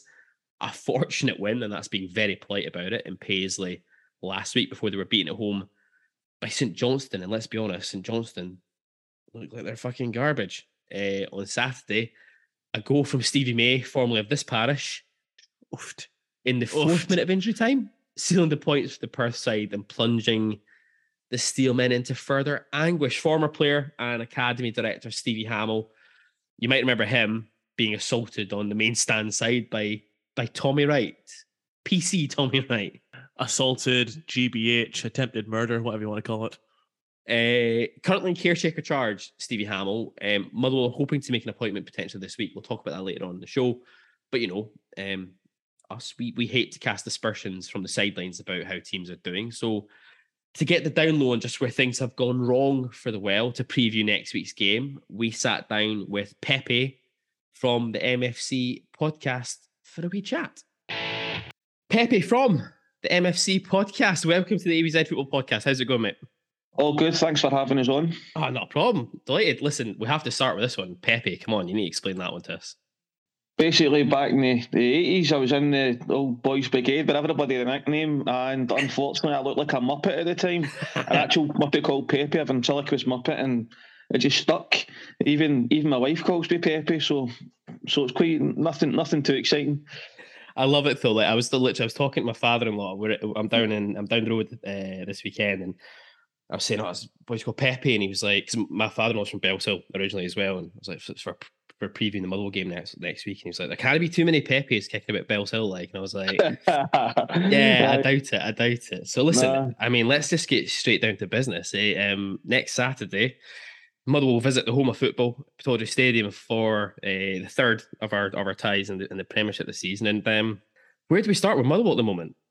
Ah, I think it's uh, the, thing with, with, with, Motherwell was if you'd say to us at the end of the season, we're beginning to the third game of the season without Graham Alexander in charge, I don't think many Motherwell fans would have um, thought that would have been um, possible. But I have to say, a lot of Motherwell fans would have hoped for it rather than thinking it would have been possible, despite um, the qualifying for Europe and uh, some of the praise he got.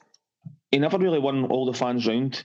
Um, with the style of football, these silly things like like moving the, the dugout. It's been I've been going to watch Motherwell for thirty five years, and Graham Alexander comes in and thinks it's a better idea to move the the the, the Motherwell dugout to the left hand side, um, and it just kind of set.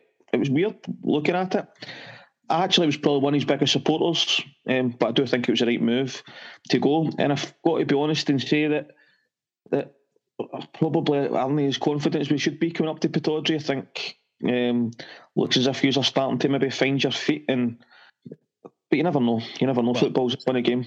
Listen, last season you were the bogey team of all bogey teams for us, um, mainly due to the fact that Declan Gallagher appeared to just absolutely shit the bed every time we played you. Um, and I did quite enjoy the fact that Kevin Van Veen scored again last week against him, which I think makes him is it three goals in four games? I think it's Declan Gallagher now. So, um, and and Van Veen's one of those hilarious players as far as I'm concerned because you'll know this obviously way better than I will because I, I don't watch Motherwell every week, but every time I watch highlights of Motherwell last season or whenever I saw Motherwell on TV, I was like, Van Veen looked bang average. And then he would turn up against Aberdeen and play like a hybrid Van Persie Bergkamp and just Yeah. absolutely maul us. So um incredibly frustrating.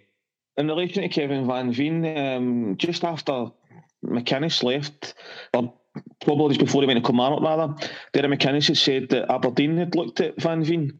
Um, and the, the scout went down one week and he was absolutely outstanding. Then he went and watched another three times and he was shite. um, and he said he just couldn't couldn't work out. He said he was a world beater, and that probably is a really good summary of him. Mm. But the unfortunate thing for Motherwell is that's that's our focal point just now, and I think that's a big concern. Aberdeen appear to have recruited in numbers, and although some of them maybe aren't as well known, and sometimes that can be exciting, but we haven't really recruited at all. Yeah. Um, I mean, Aberdeen seem now to have, have, have the luxury of having forward players like you can have like Ramirez. I mean, like Gu, I don't see Aberdeen every week, but his numbers looked all right last season. Mhm. They looked better than, than than some of the the, the, the strikers he's had in the past. He's have the luxury, you know, having him. Um, and I suppose that's a concern for us. Well, especially now because Ramirez is going to be a bit part player, I think, for Aberdeen this season as well. He's not even going to be, you know, guaranteed um, first pick. I don't think going forward this season.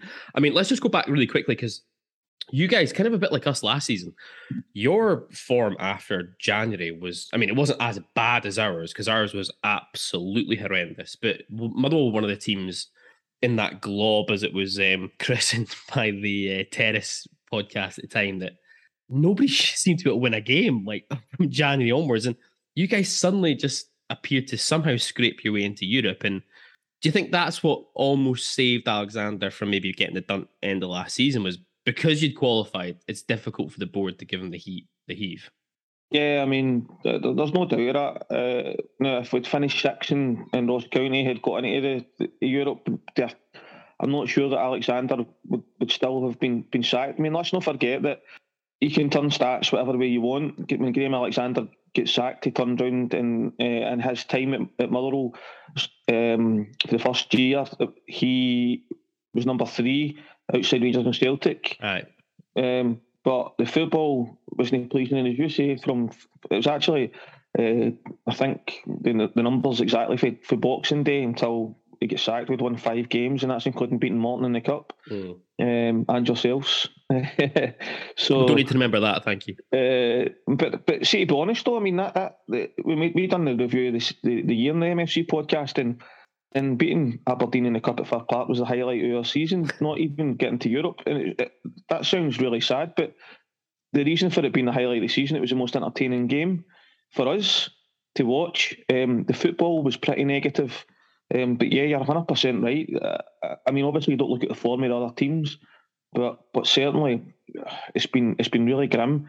Um, and even when we're winning the games in the early part of the season, if you look back to the games that we played against Aberdeen, I would say that that we grinded out the results. hmm We, we weren't we weren't brilliant, um, but you take the wins, don't you? Especially at places like Pittodrie. Yeah, I mean, like the 2 0 win you did on us, it must have been what, October, November time, I think. It was a real smash and grab thing because the first 45 minutes, Aberdeen absolutely battered Yeah. Motherwell.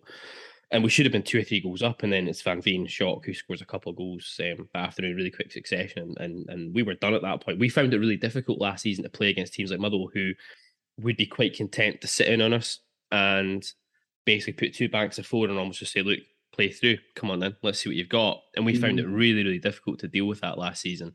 Um, Graham Alexander as well. He was a really weirdly angry man all the time. What was that all about? Uh, it, it seemed not really be able to adapt with the with the referees in Scotland. Some of the times justified, I think, and some of it probably just frustration. Uh, uh, he, he is angry. The thing that always stuck in the back of my mind, I don't know if you've ever watched the Man United documentary. Um, yeah, uh, well, sorry, no Man the, United. the class of Salford. '92 thing. Yeah, Aye, yeah, yeah. So, yeah. so basically, he gets sacked during that, um, and then Gary Neville's came out and famously said, "I wish he hadn't sacked him," because the football was was was, was pretty grim, and it's almost like a carbon copy of it. Mm. Um, and I think a wee bit of me was thinking, uh, like you say, I've never known a manager to get booked as many times. Um, Stephen Glass tried it quite a bit last season. To be fair, like Yeah. like it's it's strange. Um, whether or not it's just because this booking things come in as a as a thing, we we booking um, managers. Um, but he certainly, he certainly. I don't know if that was maybe part of the reason why he wasn't accepted with the fans. mm, I personally liked him a couple of times. He, he took the time out and stopped and spoke to my wee boy. My wee boy goes up and watches him training and stuff like that. And he was always quite a personable character there Yeah. off the park. Um, but for whatever reason, it just didn't. It just didn't click. Um, and now uh, it's really unusual getting into a season, first game of the season, with a with a, with a caretaker manager. Um, and we've got a couple of weeks left in the window. Um, So I think the one thing that that I'm thinking about is if we do appoint a new manager midweek, it could give you that new manager bounce um, that that uh, some usually comes with with a new manager being in charge. be careful what you wish for. Um, Aberdeen certainly didn't get that new manager bounce with Jim Goodwin um, in, in February, Yeah. March last season. That's for sure. Interesting. I, I want to pick up on that. What something you said as well about Alexander changing the dugouts at Fir Park because Jim Goodwin's just done the same at Aberdeen. We've flipped dugouts as well um, this season. What was the reason Alexander gave for doing it? Uh, he said that. So if you picture uh, where the players run out of Fir Yeah. So they run out into our, east stand, as, as we call it, the John Hunter stand. So the linesman would be to the uh, to towards the, the where the away support is in the big Yeah. stand. Yeah, So Alexander's reasoning was that he thought that he could influence the linesman on that side more. Um, well, that's the same reason Goodwin's given for changing hours as well. Um, he feels that he can maybe be in the ear of the linesman a bit more from that perspective. I mean, I don't know if I buy it to be honest with you, but you know, obviously didn't work with his bookings, did it, as we've just discussed. So or maybe it worked too Uh, well, and that's why he was getting booked all the time. Aye, uh, that that was the kind of wee things that he did. And I mean, there was other wee things like the corners that, that, that, that he was taking, not leaving men up the park. His rigidness with the the, the, the formation, Mm. substitutions. Um, but I mean, you're never going to get all your support supporting every decision that a manager No, makes. But no. it did feel as if the majority of them, the, the majority of fans, were against it. Um, so, so that that was- that was the reasoning behind the the dugout. It just felt strange when you go and watch your team, usually in the same seat, and you're looking over to see what the sub is, and then you're thinking, "Who's that?" And then you think, "Oh shit, that's a freaking that's that's our team." And it happened a couple of times yesterday where I'm looking, I'm not used to looking at the other end now, and I'm thinking, "Oh, we've moved back." So it's Oh, it's back again now. so Stevie Hamill moved it back yesterday. I love it. Aye, so, so There's gonna, be, it's, there's gonna be those Ron Atkinson moments. I remember when he comes out and he just sits in the wrong dugout. If it was his Aye, first I time in charge at uh, Nottingham Forest, I think. Uh, so it's, it was it was definitely definitely a bit a bit weird. Um, but listen, it is was hopefully now. I'll tell you what though, whoever gets the job's got a big job in front of them. We'll Um, come on to that in a minute um, about about who you want in um, on that. But I mean, let's just go back to your start of the season because. Listen, I'm not going to prolong your agony, and I'm not going to talk too much about the Sligo Rovers thing because that's just a horrendous result. But we've been there, you know, we get knocked out in away goals by Bohemians many moons ago, so I'm not going to gloat about that sort of thing. But in terms of the league campaign, obviously started off with a win last week in Paisley. Um, I watched most of that game back on Scout, and it's it's probably fair to say that Motherwell were probably a wee bit fortunate I think, to take all three points. It's a bit of a Liam Kelly yeah, masterclass in goals that stopped Yeah. St Mirren doing, or at least picking up a point. Um, but then yesterday, I've not watched, I've not seen anything apart from highlights from from from the game on Saturday against St Johnstone. But that's a really disappointing result that one against St Johnstone. Because St Johnstone, let's be honest, St Johnstone are pretty fucking poor. well, they're, they're, they're terrible. Um, I think the first half, Motherwell were really poor. In the second half, I felt as if we were the better team. I felt that we deserved minimum a draw out, out of the game, but when you score that late in the game, it's easy to switch off. Yeah. Um, and it's even worse when somebody like fucking Stevie May scores against you. Um, and you'll know better than me of, of, what you think you think of him. Um, but, but but see, at the end of the day, I think it is really important that you go back to this Sligo game. And I know that that I don't want to dwell on it, but one that's embarrassing is is I mean at almost but so I don't know Motherwell had been the, the draw the way that the, the Conference League goes the draw was made for the next round Mhm. so it was Viking Stavanger against Sparta Prague Yep. Motherwell v Sligo Rovers so I've got it if you look at that in paper you think right it's Motherwell v Prague so I was going to book the flights before the home game so it was 356 quid um, and I thought, as soon as Motherwell beat Sligo, this is going to th- this is going to skyrocket. You know what it's like. Um, but thankfully, I never. But but that performance, I just, do you know, it was the first part, and we just didn't look like scoring. Um, and even when we- we went behind, although we did score a goal over there, uh, Ricki Lamie, um, after that, we, look, we just looked lacking ideas. Um, and what, what has concerned me out the back of this is that, that Stevie Hamill made a comment the other day saying he needs to get the players fitter. But this is meant to be the stage of the season where we are fit. Um, so there's definitely been things bubbling away. Um, and in, in relation to yesterday, uh, I, I'm I like to sit down with the fixtures when the fixtures come out. I would probably say a win or a draw against St Mirren, so I'm happy with that. Absolutely nothing else other than a home win against St Johnstone in the current climate. Where Yeah. they're, they're, so, so you're right. You're bang on with that. It's an absolute uh, kicking the balls um, to get beat at home St Johnstone. I'm saying that now. We've got the Dogger Saints boys on next week to talk about. We play St Johnstone away after yourselves. Um, they'll hate me for saying this, but but St Johnstone are looking really bad, bad Nick um, this season. But you never know. I mean, that win yes, yesterday could just kick them on. You, you know, a last minute injury time winner after you've conceded one injury time. It could just be the thing that kickstarts a season for somebody somehow. Um, but yeah, I mean, interesting for you guys as well because obviously, like you you said earlier on, Stevie Hamill's been in charge now for the two league games. Um, I know it's been reported a lot in the last week that Motherwell are hoping maybe to make an appointment this week ahead of the Aberdeen game. I've not really seen though who's been particularly strongly linked with the job. Um, but who would you be? Who would you be looking for to come in? I mean, obviously, Mark McGee's available, and Uh, you should do the rest of Scottish football a solid and and and you know appoint him for the third time. But you know, I think uh, I think we'll maybe get that one. I missed. Uh, yeah. after his heroics the first time, uh, but the second time was was was pretty grim. Um, but I, we'll not even talk anymore about Mark McGee if that's all right. the, the, it's been a funny uh, time. To, to, to, there's not been a great deal of rumours in relation to who's going to take the job. Um, It's been really quiet, hasn't it? Uh, There's not been that usual kind of we've got the usual names that are linked with Motherwell every time that that that that, that um, the job comes up. We've got an ex-player um, called Simo Valakari, Yeah. um, who is managed over in Finland. Um, quite a relatively successful career in Finland. The one concern is that he, he went to a team in Norway, Tromso, um, who were kind of a a relatively decent sized uh, Norwegian outfit and he got them relegated. Um, and then he's come back. He's currently sitting top of the Finnish league. Um, and he's he's just been beat 2 0 in the Conference League. So he's going to be interviewed for it. Uh, Paul Lambert's been mentioned, Kevin Thomson, Stevie Hamill. you don't want Paul name- Lambert, do you? You don't want Paul Lambert. No, there's a wee bit. Kind of obviously played with Motherwell and stuff like that. But I've done a wee bit of research on him uh, when he's time at Ipswich, and it just didn't didn't look great. I think there's that wee bit of oh, he's managed in the Premier League with a couple of different clubs. Um, but for me, probably not. Um, the one name though that, that that's getting the fans talking a wee bit and a wee bit excited, and whether or not that this would be a possibility is Duncan Ferguson.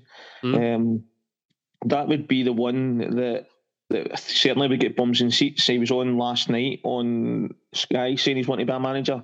Whether or not he would see this as an opportunity, or I hate to talk this about my team, but is it beneath him? Needs to start somewhere. We've got to take a Um, punt somewhere. I mean, you look at like you know, look at Scott Brown for example. You know, he's at Fleetwood Town. I mean, we can all have our views about Scott Brown and you know all that kind of stuff, but with his playing career, um, you know, he's had to go to Fleetwood Town to get a get a go. So, you know, it's not out with the realms of possibility. Let's put it that way. And for a manager like Duncan Ferguson, it's potentially a perfect opportunity, really. Someone like Motherwell. Yeah, that's that. That's who. who- I've never heard anybody saying no, I wouldn't want him. Mm. Uh, Hamill is a is a Motherwell legend.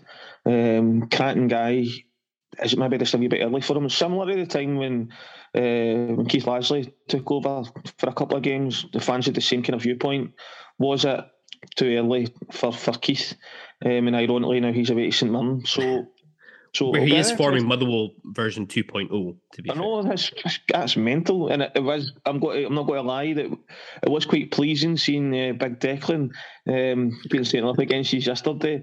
He's. Uh, I don't have anything uh, against him personally. I think he done he done well, and I'm not one of these fans that say if a player leaves a club, if, if it's going to better them financially, then so be it.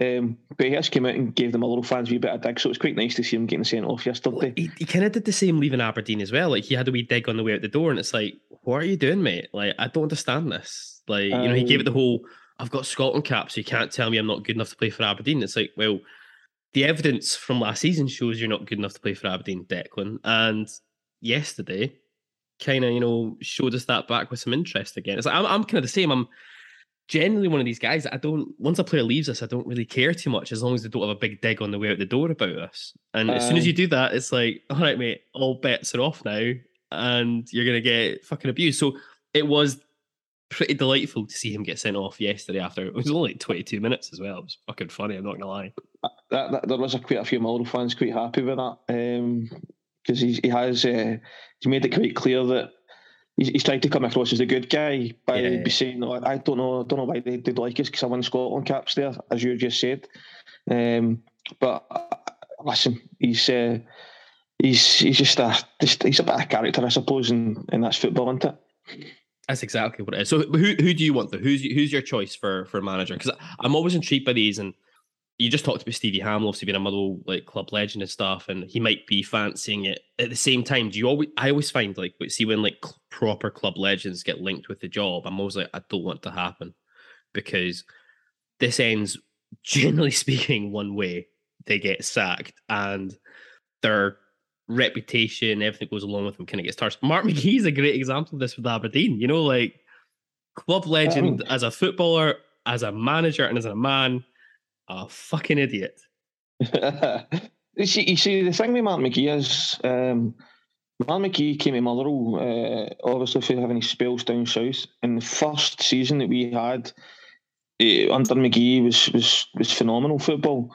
Uh, fitness levels um, and the way that he conducted himself when Phil O'Donnell passed away. I was going to say that that- seemed to really give him a lot of. He he really led Motherwell with a lot of class. To be fair to him, through the whole Phil O'Donnell thing. Oh, he, he conducted himself, but then, but but if you look at it, and uh, you can look at that the way he conducted himself in the stands at Pittodrie the, the, night where he's absolutely hammered us. But, pretty but in all seriousness, I, uh, we we done a podcast uh, with a Mo- Motherwell player, uh, Mark Fitzpatrick, and he talks about how Mark McGee galvanised the the group at that time, and it was must have been difficult to do it. Yeah. So he always hold a wee bit of respect, but. Um, but I mean, he's not the first manager who's stole office. He's took Craig Brown office as well. So, um, so, so we're just thinking, wonder when uh, if this we get another manager in Aberdeen, when they get rid of Goodwin, they'll, they'll, they'll come sniffing. But um, I suppose, as I've said, Duncan Ferguson uh, is is one that that that I would certainly love to see in the dugout. Um, uh, the the other names that are getting mentioned, I, I would like to see Simo Valakari. Um, I hate saying all cliches. He knows the club and stuff like that. But it's something different uh, to, to to the likes of. If, if we were going to appoint Kevin Thomson, we'd be as well appointing Stevie Hamill. Um, Kevin Thomson has done all right at, at Kelty Hearts. Um, but for me, with a big budget, you know, he's, Yeah, he's and- done well and- there with a huge budget. It's Yeah.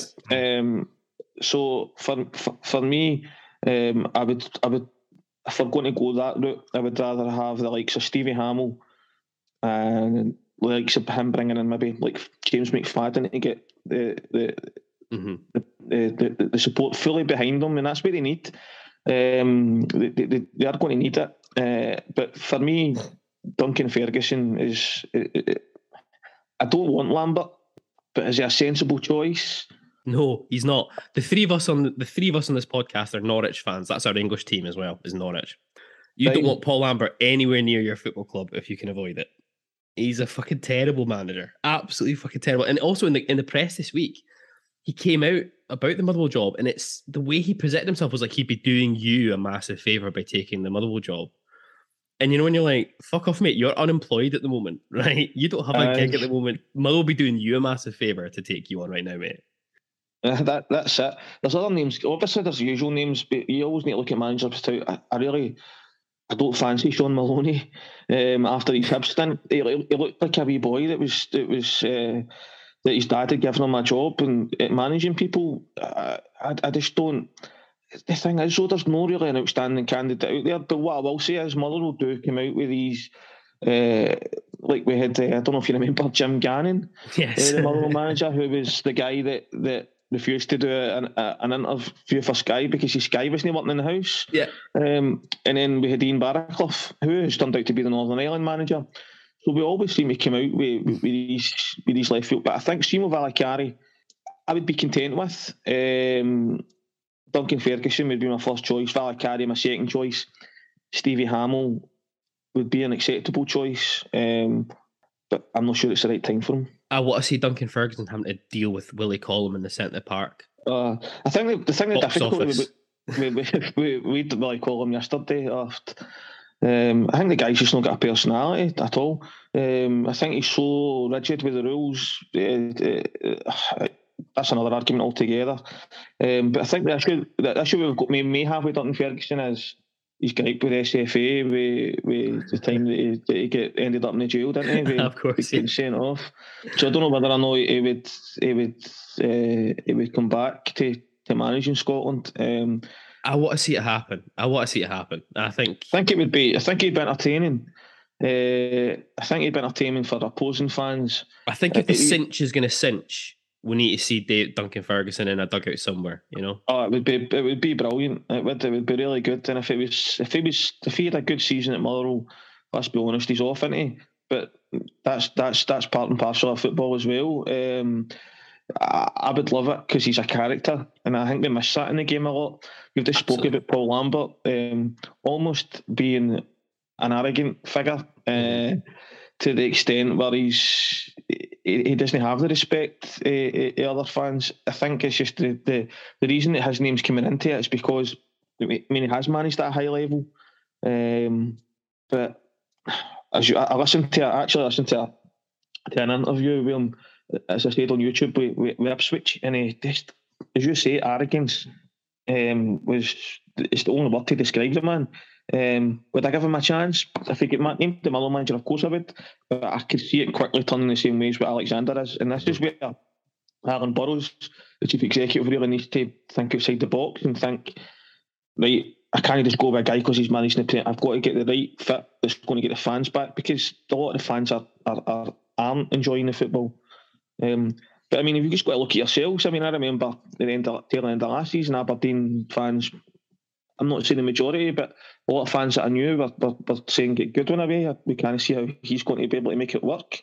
Um, so time sometimes is is is what we, we need to give a manager. Um, Yeah, I think that's fair. I mean, I, I don't know how many Aberdeen fans were really, really thinking about we'll have to let him go, but it, I mean, it, it wasn't good towards the back end of last season, and it was very much a case of he's going to have to pull off some work in the in the window alongside our recruitment team to kind of really turn this around. And fingers crossed, and I'm trying to desperate find some wood to touch at the moment. It's kind of going okay, but we've not. The big issue we've got so far is we've not really had a proper test per se Yeah. because we kind of cruised through a League Cup stage, which we should have done. It was about as good a draw as we could have possibly landed as far as that went. We went to Celtic Park and just did nothing, basically. We had a good 10, 15 minute spell where we potentially could have equalised, but we didn't really lay a glove on Celtic. But let's be honest, a lot of teams are going to go Parkhead this season and do the same. So it's not Yeah. a massive issue. And then St Mirren yesterday, it's a good 4 1 win, but also we played against 10 men for 65, 70 minutes. So it's very hard to kind of judge exactly quite where we're at at the moment, which is why I think Mhm. next Saturday will be an interesting game from our perspective because, as I said earlier on, Motherwell were our bogey team last season um, across the board, and so that for us is a it's a barometer to see quite where we're at. It's just maybe a little bit, I'm going to say, unfortunate for us that you guys are not quite informed or whatever, so it potentially gives us a slightly false impression. But it's going to be a very interesting game for us next week because, you know, for, from an Aberdeen fan's perspective, when we play anyone outside of the old firm at Pittodrie, and including the old firm at Pittodrie, we should be aiming to take three points every week. It should be our aim to get to where we want to be in the league. These are the games that we just weren't winning. Weren't, we weren't doing anything in last season. You know, like I say, you guys came and did a job on us 2 0 at Pittodrie um, did a job on us at Fir Park every time we played you. You know, so it's a it's going to be a very very intriguing game from our perspective um, next week to see exactly where we're at. On that, it seems like the obvious place to do this now. Predictions for next Saturday. it's probably the most going to be the most difficult prediction because we're not sure who the manager's going to be. I love doing this on a Um, whole a whole week ahead. It's always fun doing this. Yeah, yeah. So I mean, I think, I think Stevie Hamill's the way he's got them playing just now. I'm not going to say that he's he's in his words rewritten football. The way he has done is he's he gave us what we want to see. We were back. It's a wee bit more possession football involving Motherwell now rather than letting other teams play. Um, if if they appointed a manager and Stevie Hamill still in charge with the same. Uh, I can't see any other than Aberdeen winning, unfortunately, uh, for, for from my point of view. Um, I would be happy um, if Motherwell come away with a draw, get up to Pittodrie. Um, I think it will either be a hard fought draw, or I think Aberdeen will be on it another three or four. Um, the way that we're the, the way that we are we're playing, our confidence is shot. The only thing that, that is positive is that Ricki Lamie will probably come back into the reckoning. Um, but we're so we're so short up front um, that if it's going to if Mother are going to win, it's going to be a sneaky one 0 sneaky one 0 Kevin Van. It'll be Van Veen, it? kick. Yeah, But I be mean, Van that's the one thing. He, he does go under your skin. I still love that celebration when he runs down the side of the doing this with the with the with the, with the ear. Uh, you know, he, he, he's he is a character. Um, but I do I do think that that, that Aberdeen will win the game. Unfortunately, um, I think we're going to be in for a real hard season. They're going to Pittodrie. I'd be more confident at Fir Park. I mean, let's be honest, we've just been beat by fucking St Johnstone. Um, we, we- we've, I'm not being a a negative Motherwell fan, but I'm being realistic. Um, we've been beat 3 0 against Sligo Rovers, and we grinded out a 1 0 against St Mirren. We have just beat St Mirren 4 1 at home. We're playing news at home, so taking off my and amber tinted glasses, I think Aberdeen will, will, will, will go on and unfortunately beat us. Listen, Pepe, we'll leave it there, mate. Um, that that might be the most depressing prediction we received from a visiting fan all season. I think potentially. I feel for you, mate. I feel for you. Do you know something? Right? Uh, the reason that I've done that is uh, I've done a few podcasts. Uh, I was on the Sligo Rovers one, and I was also on. Uh, I hate to admit this, the fucking Airdrie um, in the League Cup last season, and I was calling them Clydebank and stuff like that. These are this Clydebank, we'll pump, we'll beat these, and uh, they beat us two nothing, right? So I come on the night thinking, right, I'm going to go and be negative tonight because then that means we'll win. there we So go. there is, I love there, it. There, there, there is method in my madness and my, my negativity. I love it, mate. I love it. Hey, listen, Pepe, I appreciate you taking time to talk to us tonight on the ABZ Football Podcast. No bother, no bother. Um, I'm going to say all the very best for the rest of the season, but obviously with the exception of uh, this coming Saturday. But uh, all the best, mate. I, I just hope that Mark McGhee's not in the dugout. Let's hope he is. Let's hope he is. The Cinch needs it. Nice one. Thanks very much. Take care. Cheers. Cheers. So, gents, after listening to that chat with Pepe, um, Motherwell are not in a good place, are they? Not at all. And I, and I don't mean Motherwell. Well, that's the second time you've used that. Um, I'm going to use it a lot more. it's never a good sign when you've sacked your manager after what two games into a new season. Um, that's a it's a pretty shite position for any new manager to be going into. And yeah, I mean, what they were maybe a little bit fortuitous to get that win against St Mirren. Um, like Liam That's Kelly. being very polite, Gavin, about it. I think Liam Kelly had a, a pretty maybe the game of his life there, and that's what led to them getting that win. Um, to get beat at home by St Johnstone is 100% not a good look for anyone. Um, they've not really done a whole lot in the transfer window at all, No, they've not. which kind of makes you think there's not really much room to do anything even for a new manager coming in. So it's a really difficult situation they've got themselves in there. And off the back of the positivity that we are basking in in this exact moment, I'm very optimistic that we can, uh, yeah, put them under even more pressure. Yeah, it's not going very well for them at all. I think it's going to be really difficult. Obviously, you get into that sort of funk before the season even starts. It's quite difficult to get out of it, and I can't imagine Motherwell really have the sort of resources to go and change much. I mean, I don't know who they'll be able to attract in terms of manager or what they can do with the squad. That is also probably quite telling that they don't already have a replacement. So the Alexander decision, you know, was maybe more of a sort of a snap decision. You know, you know, last season we were saying, you know, betting glass and not having an idea of who you're going to get felt like it was the right thing to do, but it was obviously they'd almost just panicked or come to the end of their tether a little earlier than they thought they would have done. And that kind of feels like that's what's happened with Motherwell as well. So hopefully we can scud them on Saturday. And to be honest, their problems are their problems. I love it. It's great. I mean, I've tweeted this, but I love so Paul Lambert's been linked with the gig there, who's like who did well at Norwich and has done nothing ever since. I love it when they come along and they're like, "Well, I'll give it a think," you know, as if like gracing Scottish with their presence is just doing us a favor. What they need now is Steven Pressley. Oh yeah, When he when he done that interview, like, oh, you know, I, I can't. I'm putting, I'm paraphrasing here, but it was worse along lines of, like, I'm I'm above Scottish football. There's nothing there for me. I'm too good. What you need is guys like him coming out, be like, ah, well, you know, I've got no money left, so I guess a job's a job. As if Motherwell fans should be sort of, Yeah, grateful. oh wow, thanks, Thanks, cheers. Yeah. Thanks for gracing us. your Bowing at his feet. I mean, the one Yeah, exactly. the one that's interesting Pepe talked about was Duncan Ferguson being very heavily linked with it. Let's be honest, the cinch needs Duncan Ferguson in a dugout somewhere, doesn't it? I would be inclined to agree with that. It is impossible that we will not be talking about him for non-football reasons. Very much feels like his natural habitat as a manager. I think it would be absolute box office for Duncan Ferguson to be. I don't know how long it would last. I have no idea, but it'd be. uh, Can you imagine him with Will, Willie Collum? Just like it, very much worth it. I think I did pitch to Pepe that um, Mark McGhee should just get a third round on the on the roundabout, but he wasn't up for it. they so- don't deserve that. Nah, nah. Yeah, probably not. But anyway, sorry, lads. Predictions. I don't think I got one out of two of you, other than Graham says we're going to scud them, and um, Well, let's uh, let's get Graham's definition of a scudding. Phew, I reckon. Uh, I reckon we're getting another four. another four. Nice. Yeah. Four unanswered goals. Are we going to concede again?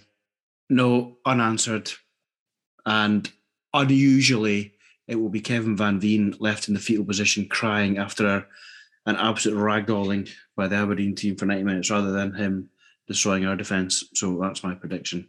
4 0, Kevin Van Veen to cry. Yeah. Well, I mean, whatever the opposite of kryptonite is, that for Kevin Van Veen, that guy now plays for St Mirren, so we're uh, we're okay there. Um, I I think we'll win. I'm going to go a tiny bit more conservative. I'm going to say a 2 0 win for Aberdeen. Goals from Miovski. And you know what? We didn't talk about him in the review, but I thought Vinny Besuijen came to the fore. Yeah, I Um, thought had a good game. Yeah. played well, unlucky not to score. Um, It would have been some goal. the shot that hit, the shot that hits the post yet leads to the Yeah. uh, to the penalty. Uh, good save from Carson. I thought he was um, got, got involved in the game and was very good. So I think he's going to get off the mark in the league. So two 0 Aberdeen. I'm going to go middle ground. I'm going to say 3 0 Aberdeen. Uh, Miovski hat trick. Easy as that. The ABZ Football Podcast is proudly sponsored by Siberia Bar and Hotel on Belmont Street, Aberdeen. Each Saturday throughout the month of August, Siberia are bringing you the very best of Aberdeen's musical talent onto their terrace in the sun, hopefully. Join them as DJs, acoustic acts, and more take to the stage. And as the bar is only 30 seconds walk from the nearest bus stop to Pittodrie Stadium, it's the perfect place for pre and post match pints. And even better, head to the bar, quote the phrase ABZ Pod as ABZ Pod for a £3 pint of Foster's, £4 pint of Moretti, or £5 pint of Fierce any day of the week, including match days.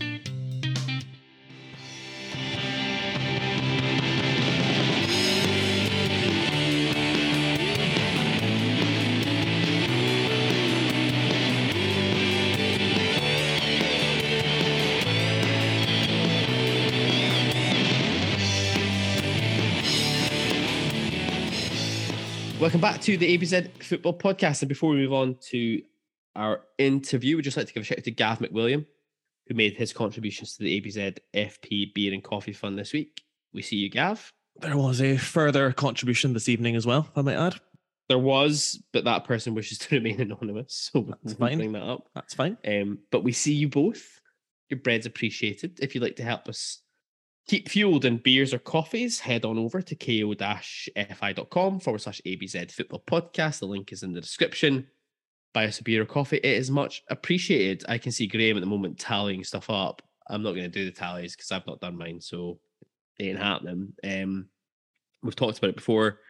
We're ramping up our fundraising activities for the season ahead. Firstly, the three of us are going to commit to running, cycling, crawling. The 2,261 kilometres that represents the distance between Aberdeen and Gothenburg by the 11th of May 2023 to mark the 40th anniversary of our famous victory over Real Madrid. If you'd like to make a donation, which will see the funds split 50 50 between Aber Necessities and the AFC Heritage Trust, head on over to justgiving.com forward slash crowdfunding forward slash ABZ football podcast. Again, the link is in the description. I was going to say, how are you boys getting on? Do you want to do that just now? I've not tallied mine up, so I've got no idea. Well, I've just updated mine. after a few days of this week, which in which I have paid tribute to the movement of Jet, Uh, I've really ramped up over the weekend. Uh, You've been playing some- a lot of basketball, Gav. it's too much movement. Um, taking some trips with to, with the dog around Aberdeen. Here a little bit inspired by Graham Giles' effort from Cooter to to Dice and visiting all the grounds in between. So I thought I'll go and visit Graham's favourite ground in Aberdeen, the Balmoral. And uh, interesting because of course last year he'd have had a much better chance of watching a team get scudded by the home team at the Balmoral instead of Pittodrie. But hey, these are these are different days now. Uh, Exactly. as it is, I have racked up 282.74 kilometers, which, Graham, I'm going to bow to the official accountant, but I believe that's a tenth of the way there, or over a tenth of the way there. You are doing quite well. So you've updated yours. I've done 332.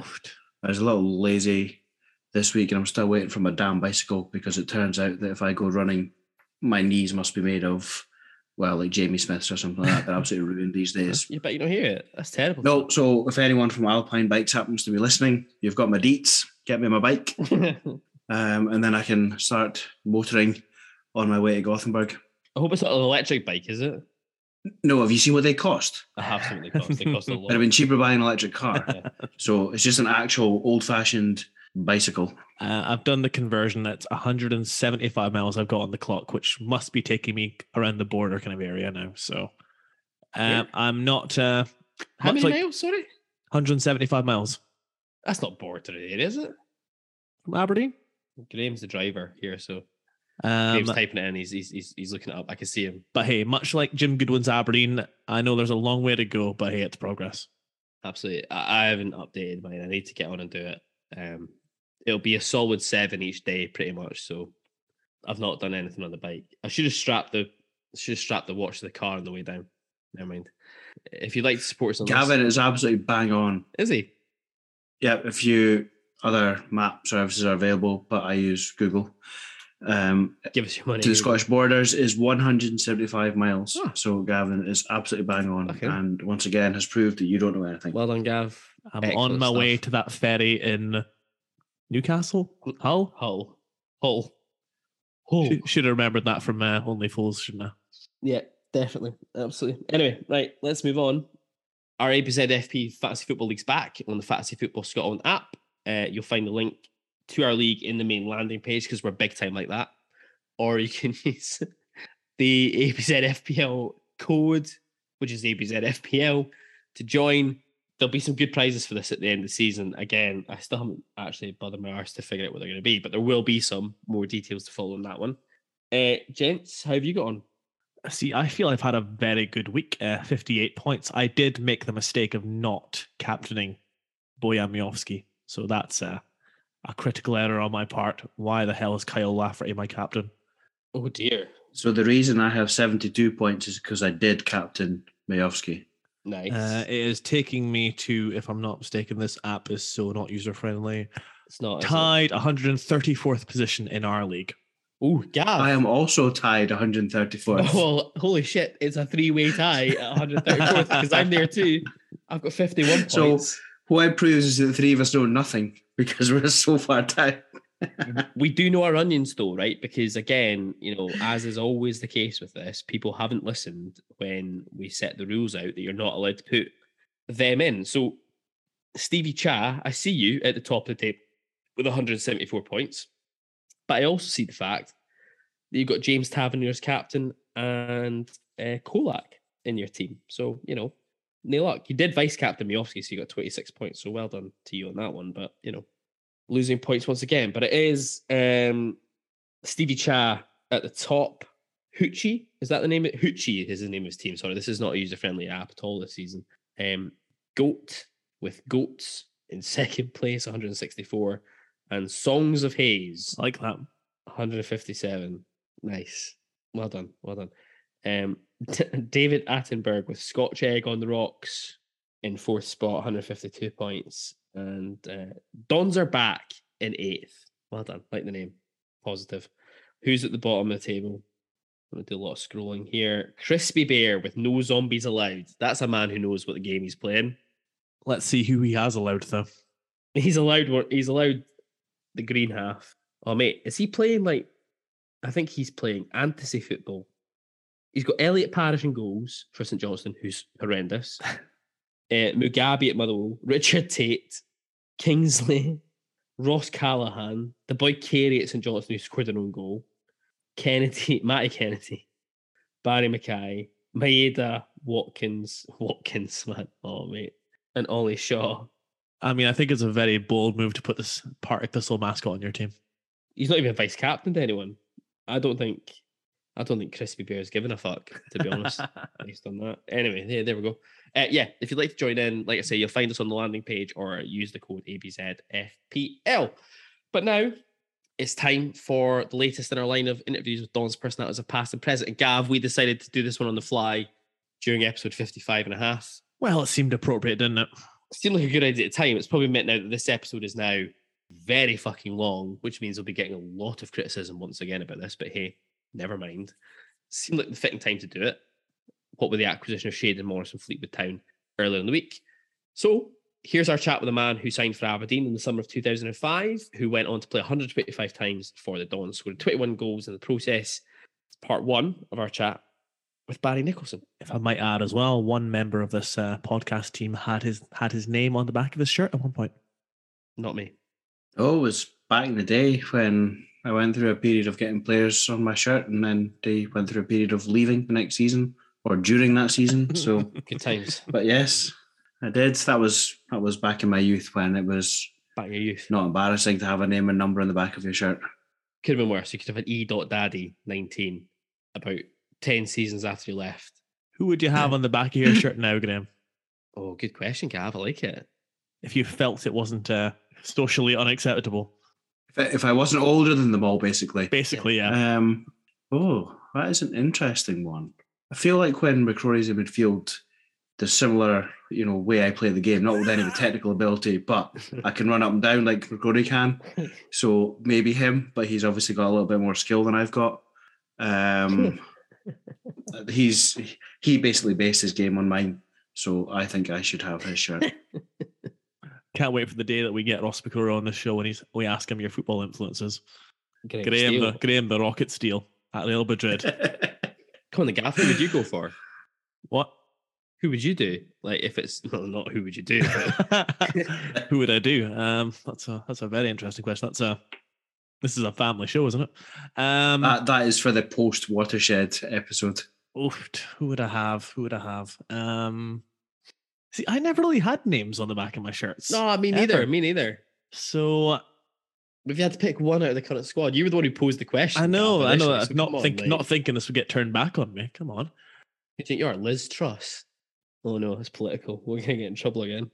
You are. Yeah, I'm always getting in trouble. Yeah, man. yeah. Fucking hell. For the avoidance of any doubt, if there, anything like that is tweeted out by our page, that's usually Gary. It's it's usually Gavin. Um, you know, I would I would go back to go back to where it all began and bring back all the joyful days. I'd get Hayes on the back of mine. Ah, nice. Sentimental. I love Yeah, it. yeah. Love it.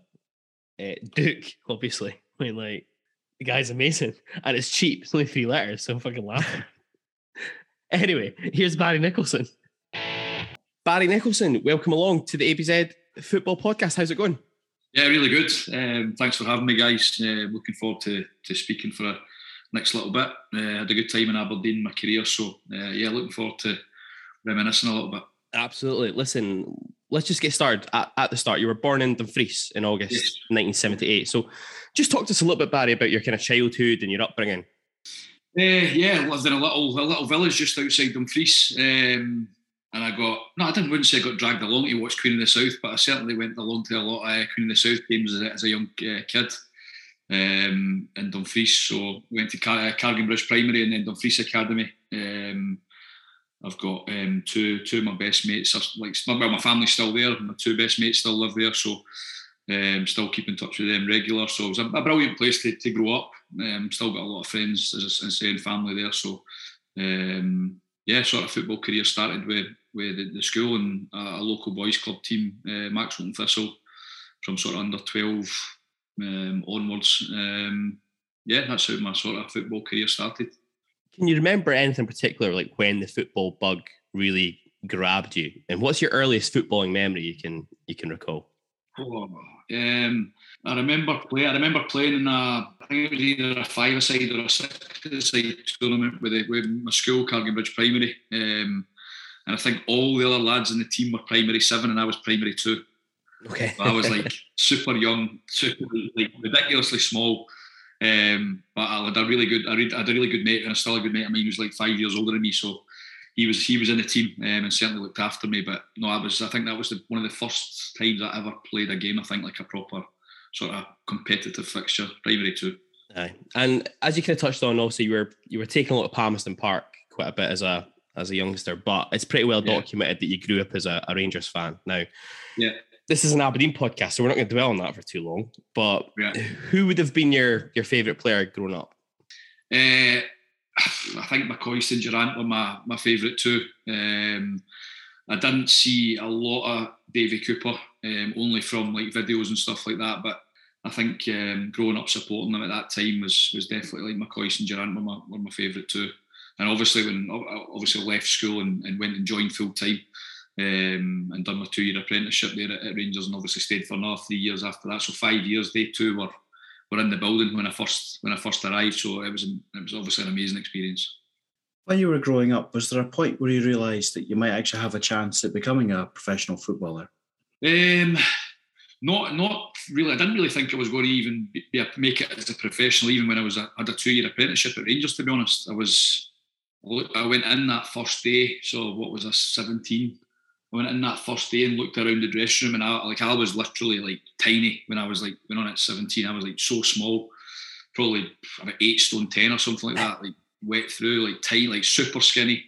And then in this dressing room, my boys from obviously uh, west of Scotland, east of Scotland, um, looked much bigger, looked much older than me.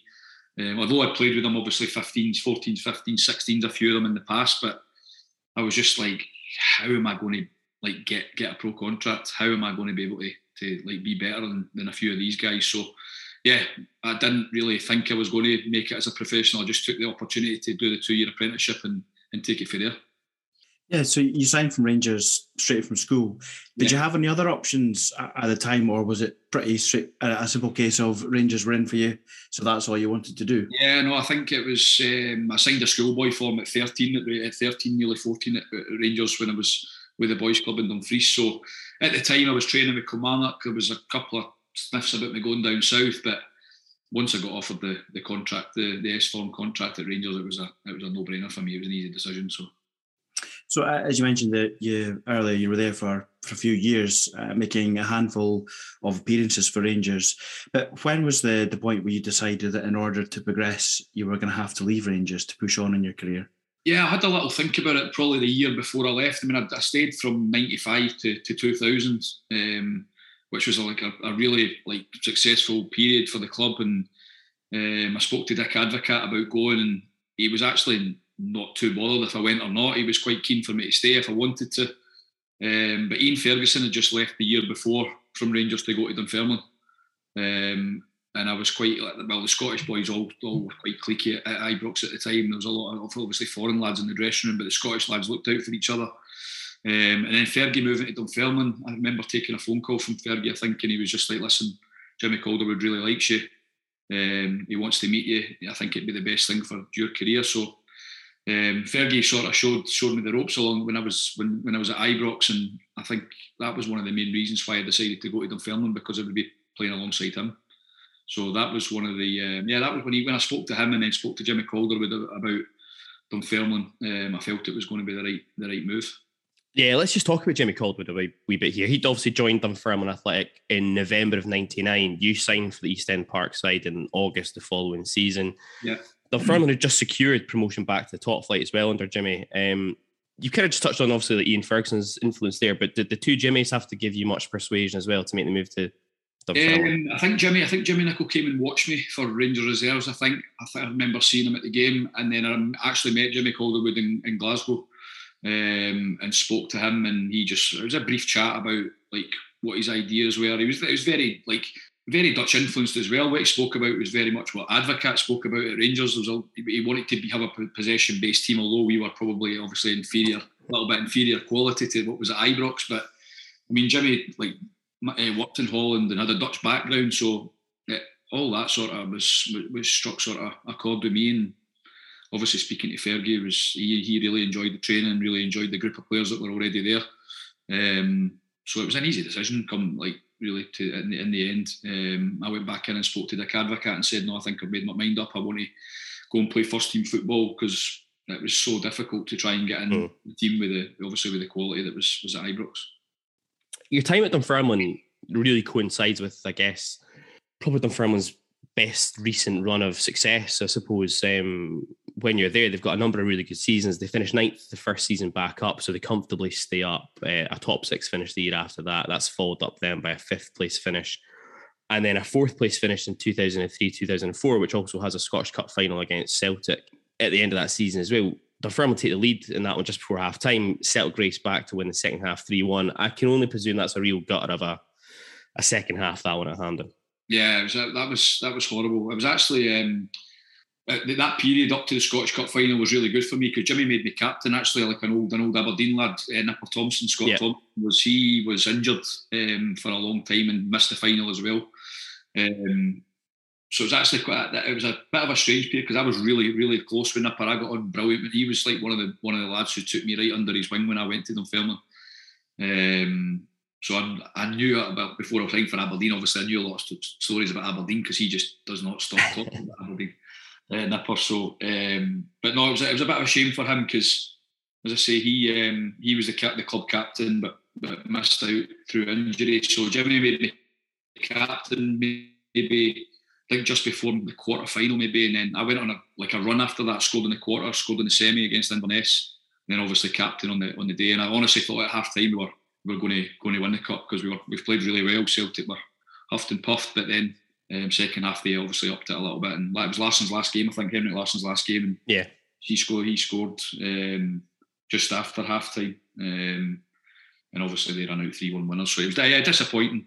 Um, yeah, I think that sort of spilled the really the end the end for Jim, the two Jimmies at Dunfermline. I think they went right the year after they obviously left to go to Aberdeen, they? Right after that in the summer. Yeah.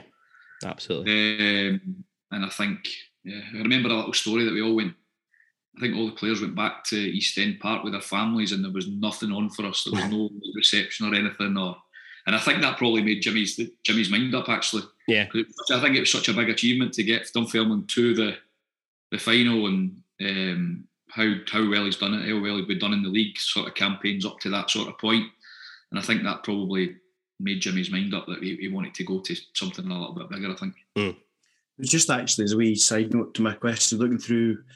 Gary does all the, the excellent research here, so there's a few past and at the time uh, future connections there. You had Derek Stillie in goals, Richie Byrne, Darren Young, Gary Dempsey, Derek Young, Craig Brewster, and Stevie Crawford, all having played or at some point going to play for Aberdeen. So that seems to be quite a contingent of uh, Dunfermline players that have uh, represented Aberdeen in and around that era. I'd kind of forgotten about how uh, almost sort of result, uh, revolving door, if you like, um, between the two clubs of that period.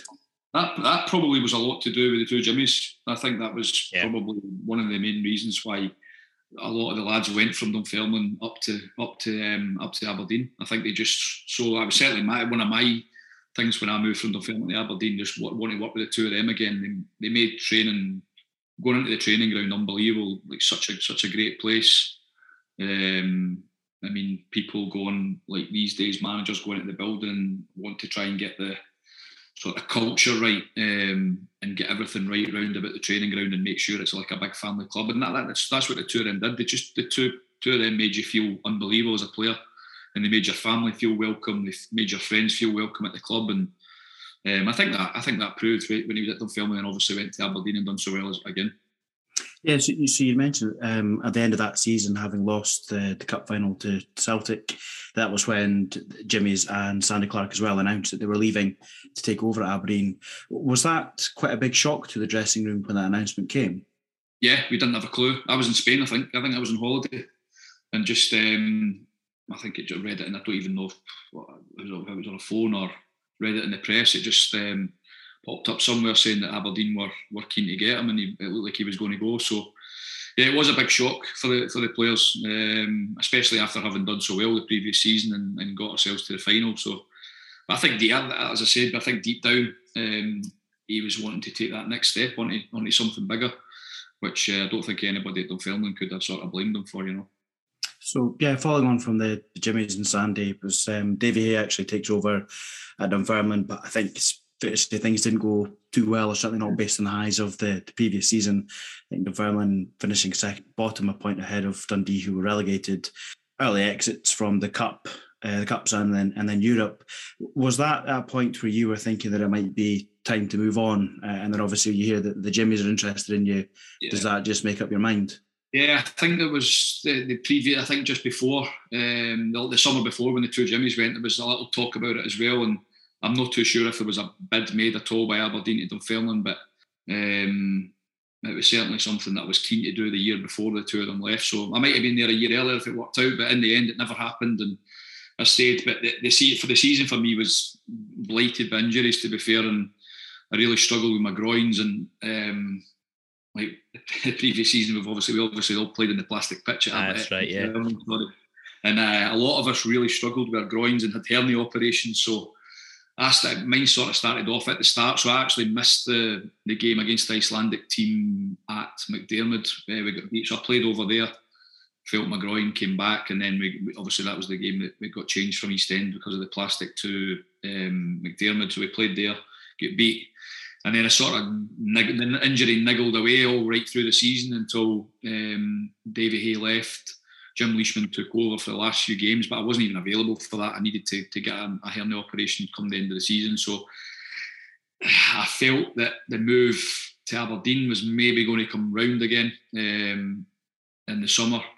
So I felt that I needed to be right for um, if that happened. So I, I couldn't play. Like I generally couldn't have, have played. If I could have played, I'd have helped the club. But I need to go and, and get my, my hernia operation done, which allowed me to then rehab myself through the summer and, mm. and you ready when I moved to, to Aberdeen. Did you need much persuasion to move to Aberdeen, or were you just the, the lure of working the Jimmys again? Was that enough to seal the deal? Yeah, like a lot. Of, I've got a lot of fans, obviously. That I a lot of mates that are Rangers fans, and they were like, "Sure, sure, sure, you're doing the right thing." But um, nah, listen, that, that never even came into my into my head at all. It was it was purely down. I knew the size of the club obviously played against them loads. I enjoyed playing at Pittodrie when I played. Um, I played with Rangers actually at Pittodrie, and I played with them filming obviously. So um, yeah, I knew I knew the, the, the club. Um, I knew a few lads that were already there that had moved up before me from from Dunfermline. Um, and then again, yeah, just working with the, the three three guys again, Jim, two Jimmys and Sandy. I knew what they were all about. I thought it would fit into fit into the the system how they wanted to play pretty easy. So um, yeah, the, I think I had just just have a Maya would have been what would she have been? 2003 so yeah she'd have been nearly two. So yeah the big decision was probably like just my wife Beth and the, and the little one Maya like getting them getting them back uh, to live up in Aberdeen. I actually went through a really sticky time when I first signed. Probably I don't know if the fans will remember the first six months I was I didn't play well at all but I don't. Beth Beth lost her dad um, just before we moved up to Aberdeen pretty suddenly. So it, she was up she was up and down the road with with my with my little one. So all that side of it that probably nobody else sees probably affected me more than I thought it did. Um, but once I once I passed the sort of six month stage, I was I felt I, I got settled and, and felt I did okay for the club. You know. Yeah, we'll come on. I guess some of that in a minute or two, um, Barry. But just on the Jimmys again, just what was it about the two of them you think that made them such a good partnership and also that got like the very best out of players like yourself as well. Yeah, I think they just um, they had the good. They, they, I mean, Jimmy Calder was definitely the bad cop, cop out of the two of them. Jimmy Jimmy Nicholl was like the most enthusiastic and most positive guy you'll you'll ever meet. Um, and Sandy could come in and probably I think Sandy was probably more more like contact in contact with the younger players. Mm-hmm. Um, quite a quite a tough character as well, which obviously back in the days, like people could like if you got a bollocking, you just listened and got on with it. Um, not too sure if you can get away with sort of that sort of stuff now in dressing rooms, but um, no, they just had a great connection. Jimmy Calder would would like go after you in front of the lads, and like if you'd done something wrong, he would make sure you knew about it. But then privately, he would just pull you in the office, arm around the shoulder, like, and just make you feel like ten feet tall, like best player that's ever been that's ever played the game. You know, that was that's the sort of type he was. Um, was very, very methodical against the opposition. I think, um, I mean, video analysis wasn't massive back then, but we, I can remember doing he'd done loads of prep work on the opposition, and some sometimes the players we actually we felt at Dunfermline and Aberdeen sometimes maybe too much and just let us go and play our game, but. Mhm. He certainly found ways to play against. I said, obviously, you'll speak about the, the playing against the European teams. I think he was brilliant at plotting how to to play against certain opposition. Um, and I think the players once we got into that sort of rhythm of like winning winning games, like a bit of confidence comes with winning games. Um, and then yeah, we kicked on from there. Absolutely. Just talk to us about those suntans as well, though. When he would come back in after pre-season. Yeah, you're speaking to me, and I've just been on holiday, by the way, and I'm looking quite tanned on, on the screen there. But no, Jimmy, Jimmy took it to another level. Um, Unbelievable. Yeah, like unbelievable. Like we have actually, like what we actually went with. I don't think I went with Aberdeen, but certainly went with Dunfermline at the end of the season a couple of times, and went to Magaluf at the end of the season. We had a few beers and that with the staff, and he would just lie in a sunbed and just cover himself and uh, just lie there all day until he had to meet the lads for a pint at seven o'clock. Uh, but no, he just I was I, I couldn't believe the colour he went. It was like mahogany, wasn't it? It was mad. I was literally going to say, I remember a pre- we played a pre-season game at Huntly, Yeah. um, and Huntly's uh, dugouts have got like a mahogany back to them, and he was in the dress, he was in the Lady, yeah. dugout, white shirt, and honestly, he was just completely blending in. It was like the Cuprinol man or something. Unbelievable stuff. What a character, though. You you end up putting pen to paper with Aberdeen on the 7th of June 2005. It's a deal that sees Aberdeen paid Dunfermline a fee in the region of about a quarter of a million, which at the time was a a pretty hefty sum for Aberdeen to be paying. We weren't paying transfer fees of any sort of note at that, at that sort of time. Um, and you end up joining the likes of Stevie Lovell, Jamie Smith, and Jamie Langfield, who all came in Yeah, that summer as as the two Jimmies were really looking to kind of kick on from what had been a good first season at Aberdeen, we'd end up in fourth position, narrowly missed out on Europe to Hibs. Yeah. When you came in the door, uh, can you kind of remember much about what the manager's aims were going to be for that next season? I think it was. I think it was. It was Europe. I think that's what we felt that we had the, the players in the dressing room to um, certainly challenge for that European spot. Um, and I think in one-off games over the three-year period that I was there, I think in general when we came up against the old firm, we felt we could beat them. We honestly did. Um, and obviously that was that was proven in the sort of my second and third season when we, we obviously beat Rangers a few couple of times at Pittodrie. Yeah. Then we beat Celtic in the in the cup um, at Parkhead after drawing at Pittodrie. So I think we had a group of players that were actually quite confident of on their day beating anybody. Um, obviously there were slip ups along the way. We probably weren't as consistent as the as the big two. That's probably what let us down, and obviously not as consistent as Hearts when they went on the their great run and, and finished. With did they finish second one year? Second, big- yeah, yeah, that's but right.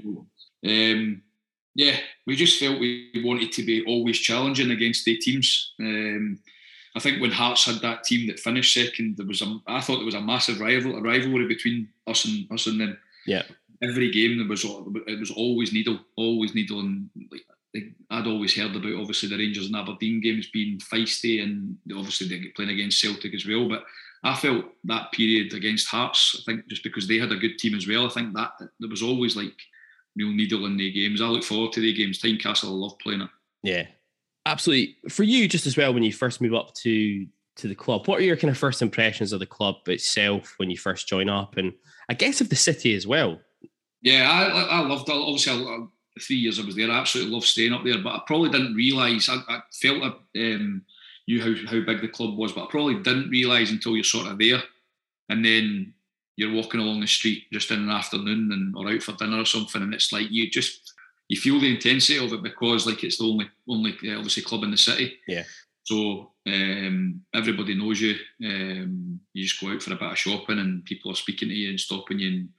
And, um, but no, I, I really enjoyed it. I think, um, as I say, after that initial period, the early part, I felt I like played well and had a good rapport with the fans. So I fitted in really well. Um, I stayed when I first moved up. I stayed quite close to the city, um, and then I moved myself out um, at the Christmas time to Westhill. So I stayed in Westhill for two and a half years. Loved it. Absolutely loved it. Um, and I really, I really enjoyed the city, the restaurants, and good night out as well. There you go. Um, Well, you've got you've got two alumni from Westhill Academy on the call with you this evening as well. So there you go. Yeah, there you go, brilliant. um, no, good good night out. Enjoyed it. And enjoyed a little. And me and uh, Smitty, uh, Jamie Smith lived in uh, Westhill as well, so we enjoyed a little pint. And is it the Broad Street? Is that still Mhm. there? It's still, I think it's still alive. It Yeah. still exists. I don't think it's open anymore, but it does still, does still exist. Yeah. So um, no, um, no, I really, I really enjoyed it, and obviously, as I say, that thing about not probably realizing how big it was, um, but then probably realizing how big it was when things are going well. Mhm. Obviously, everything's but uh, like the atmosphere is unbelievable, and then from the early part, and then obviously the couple of dodgy results that we've had, especially in the cups and stuff, realizing how like obviously fickle the fans are, and but rightly so in the in the occasions when we lost, you know.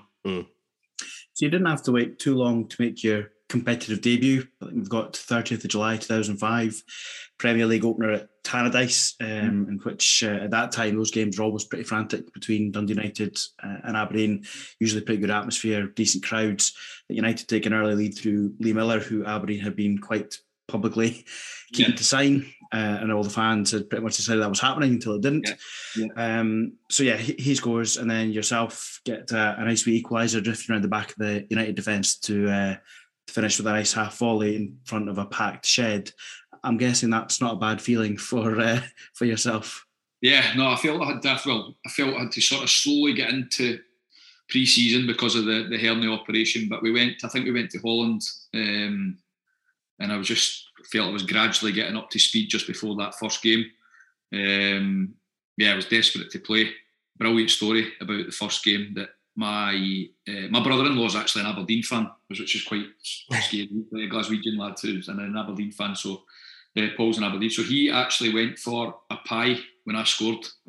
heard, heard, heard the roar um, and then came running back up the stairs and asked my dad and that who'd scored and he was like, for fuck's sake, I can't believe that. Um, yeah, he missed, he missed my, my debut goal for Aberdeen away getting a pie. But no, um, no, that, that after that goal, I felt that like that's going to settle me right down. But then I think things off the pitch didn't Mm. help um, settle down at all and struggled for a bit after that. But no, it was an amazing feeling, like scoring in front of the shed in front of all the Aberdeen fans going crazy. If it was, it was a, it was a brilliant start for me.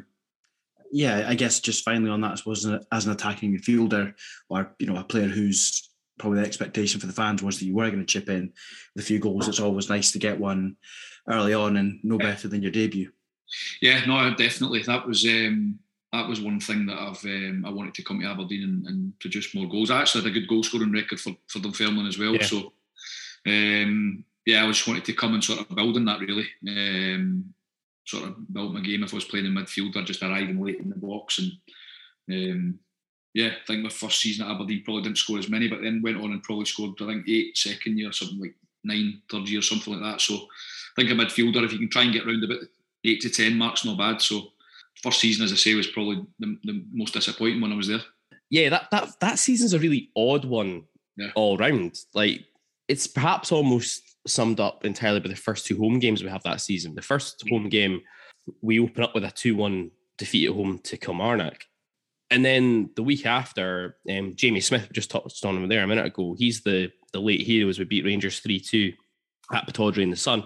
As a as an ex Rangers player yourself, can you remember much about the atmosphere that day and what was it like actually being on the other side of a, a very passionate home supporter?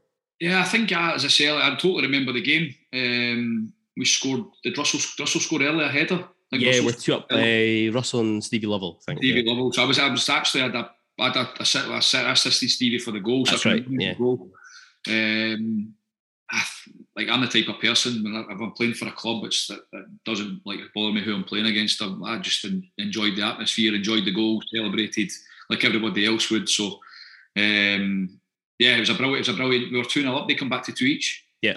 yeah, they come back to two each. Um, and then obviously Jamie scores an unbelievable finish, a, a low strike for the edge of the box late on in the game. So, um, no, an amazing, amazing atmosphere. And you just spoke about it there. That was that's probably summed up the season. Like you lose to Killie and then you beat Rangers, and then that inconsistency the whole season probably killed us. Yeah, And it was the next, obviously, in the next two seasons that we had, we got that consistency that we're able to to perform at a better level. yeah, because our early season form as well was really not great. There's we were I think we have defeats to Celtic, to Hearts, to Hibs, Kilmarnock, and then we drop points at Livingston and Motherwell as well. I think, and that just really puts us on the back foot as far as try to challenge to get a place in Europe. And I think, you know, you touched on it yourself, and maybe come on to that in a second. But it felt to me at the times a number of the new players were kind of almost just taking a wee bit of time to get used to their new Yeah. surroundings and level of expectations. I guess like guys like Stevie Lovell came in with a real expectation he was going to, re- you know, replicate the the form he had at Dundee, where he scored goals for fun. Would you think that's a fair comment that there's maybe just a lot of guys just really struggling just to find their feet a wee bit? I think so, and it's probably it's probably honestly it probably is the size of the club, but they don't realise that's that's one of the things. I think um, basically the, the intensities from outside is and the, the expectation from outside is you've got to be like the old firm, you've got to win every game. Yeah. Um, and I think it takes a lot of people uh, takes players a little bit by surprise. Um, and I think once you're there a little bit, once you're around about the city a little bit longer, you probably understand and then sort of focus yourself into like make sure that we don't lose games. And I think that's what happened in the, the next two years that I was there. You touched on like your own kind of maybe um, off-field issues. I guess is the best way to put it in your initial first kind of six months there, and that's something that you know football fans don't really get a, a much of a view into. But Yeah. uh, can you just give us some insight, back into that? Just I mean, like for you there, you've you've you've just signed uh, for a new club, um, moving up the road. You know, wife and, and and young daughters kind of up and down the road constantly for the first kind of six months, or whatever.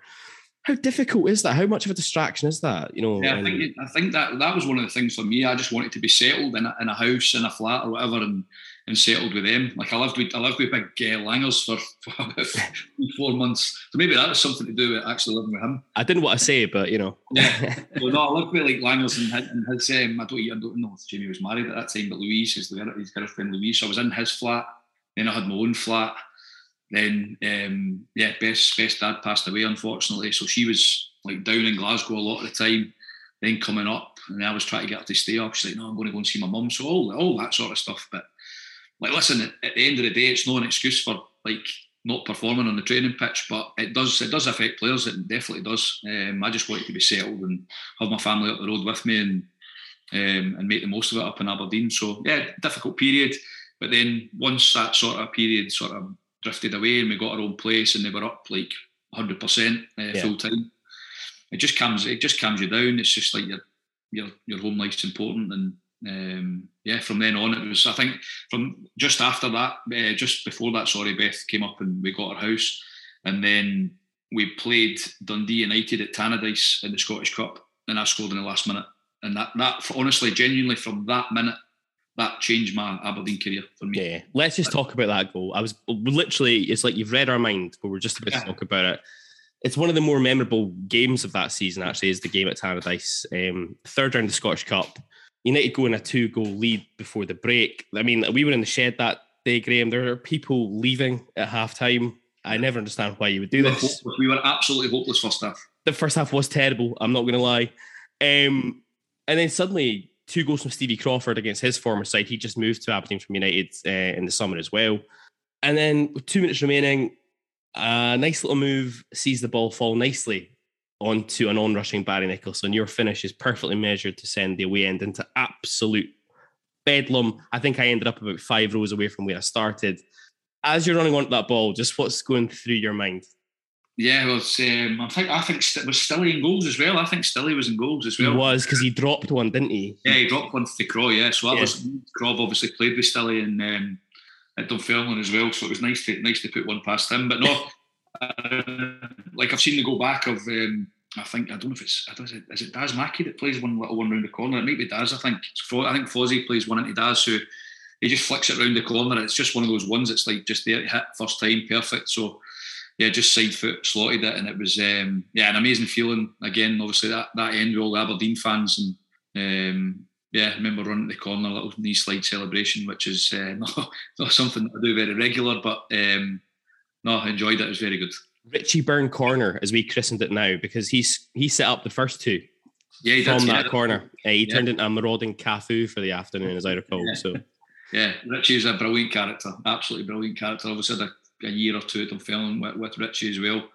Then he moved up, so yeah. But I, I, like they lads, uh, Richie Byrne, uh, Gary Dempsey, um, yeah, real, real good characters. Like brilliant people in the dressing room. Like keep it, keep it going. You know, it's like uh, I think that was something that Jimmy really tried to foster. Like I, I don't. Uh, this is going to sound really harsh, and I don't mean it to, but guys like Richie Byrne and Gary Dempsey, and that they were not. They, they weren't the greatest footballers on the planet. Gary Dempsey was pretty handy, actually. To be fair, just didn't have that pace, but they were almost there because they were good lads, and the, you, you could get that dressing room atmosphere going. Yeah, to, uh, to be fair, I think it's important. I thought I still think like teams do it now, like away from like the elite. Probably, I think there's it's still there's still it's still a massive part to to playing in football for me. I mm-hmm. think you've got a dressing room where everybody gets on. You've got an absolute chance. If everybody is in that dressing room, they get on with each other, they have a laugh together, but they work so hard on the training pitch and on the pitch for each other. Then I think it's half the battle. Honestly, I think I really do. Yeah. Um, and, and Gary and, and, Richie were probably two guys that Jimmy Calderwood felt he could trust yeah. um, in the dressing room and on the pitch. Um, that's why managers go and sign like players wherever they go. It still happens to, to this day. So, um, but no, we'd have we'd have a magic dressing room in Aberdeen, like brilliant, brilliant guys. Like I, I can't, I can't it's, it's impossible to just like name a few because honestly, everybody was brilliant. Everybody, all the lads were brilliant yeah, everyone we've spoken to who's been in that dressing room has said exactly the same thing. Yeah. Um, even guys like like Lee Miller, who you have a particular idea about how he will be, and then you get to talk to him and you understand like how he viewed his role in the dressing room and stuff, Yeah. and you're like, you can just imagine that that would have been just a dressing room that was just you know absolute madness. I imagine at the best. Yeah, no, it was. It was, a, it was every, every single day there was something going on. Like I, I'm, not, I think every single day that I was there for the three years, every it was one person put a cup on top of the door and somebody got soaked every every day. Like um, that's it's like the worst part ever, the worst part ever. But like every single day that happened, and it probably it's probably, it's probably Mackie done it every day. 100%, that's probably. Um, but no, I think because I was I was what was I 20, 27 when I went, so I was a little bit older than like some of them when I was there. So I did get on probably a little bit better with like your likes of Russell, Sevy, Clarkey, uh, Mikey Hart, and Smitty and Jamie. That probably. in fact, it's, it's, it's hard to say because I got. I mean, I got on brilliant with Chrissy Maguire. Yeah. Okay. Chrissy Maguire. Chrissy Maguire's polar opposite but I loved the wee man. I absolutely loved him when he came into the team. Chrissy, I like a lot. He would rub a lot of the younger, the sorry, he'd rub a lot of the older ones up a little bit the wrong way. Um, but I loved how he backed himself as a player. Like he was a cocky little shit. He Yeah. was so, and he, but he, but he could produce. He could absolutely produce. So that's that's why I liked him. I really liked him.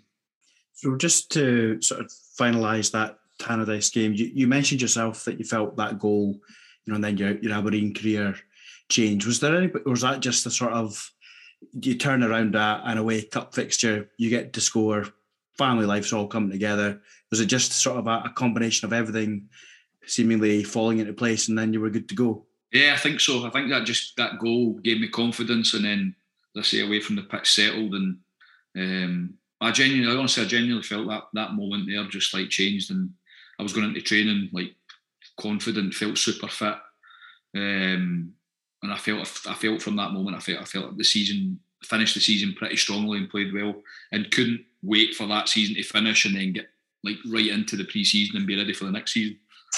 Yeah, so just to sum up that season, I think we we end up in the sixth spot. Uh, yourself, you make 38 appearances in total, scoring four. And you've probably kind of answered this already, but I'm guessing your focus was then just keeping your place uh, and kicking on so that you were ready for the next campaign. Yeah, yeah, it's quite like I think we felt that we'd let ourselves down a little bit, um, finishing sixth. That was a disappointing finish for us. So I think everybody went away in the summer just with a real focus on like staying fit over the summer period and then coming back in pre-season and and hitting the ground running. Um, and I think that there was a there was a couple of signings that came in this summer. Is that is that seen the next season? Is that when did, did, did, did Jeffrey sign that year? de Visscher? Did he sign the next summer?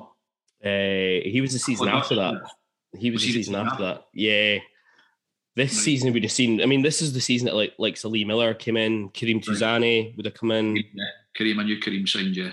Um, ah, these kind of boys. Right, okay.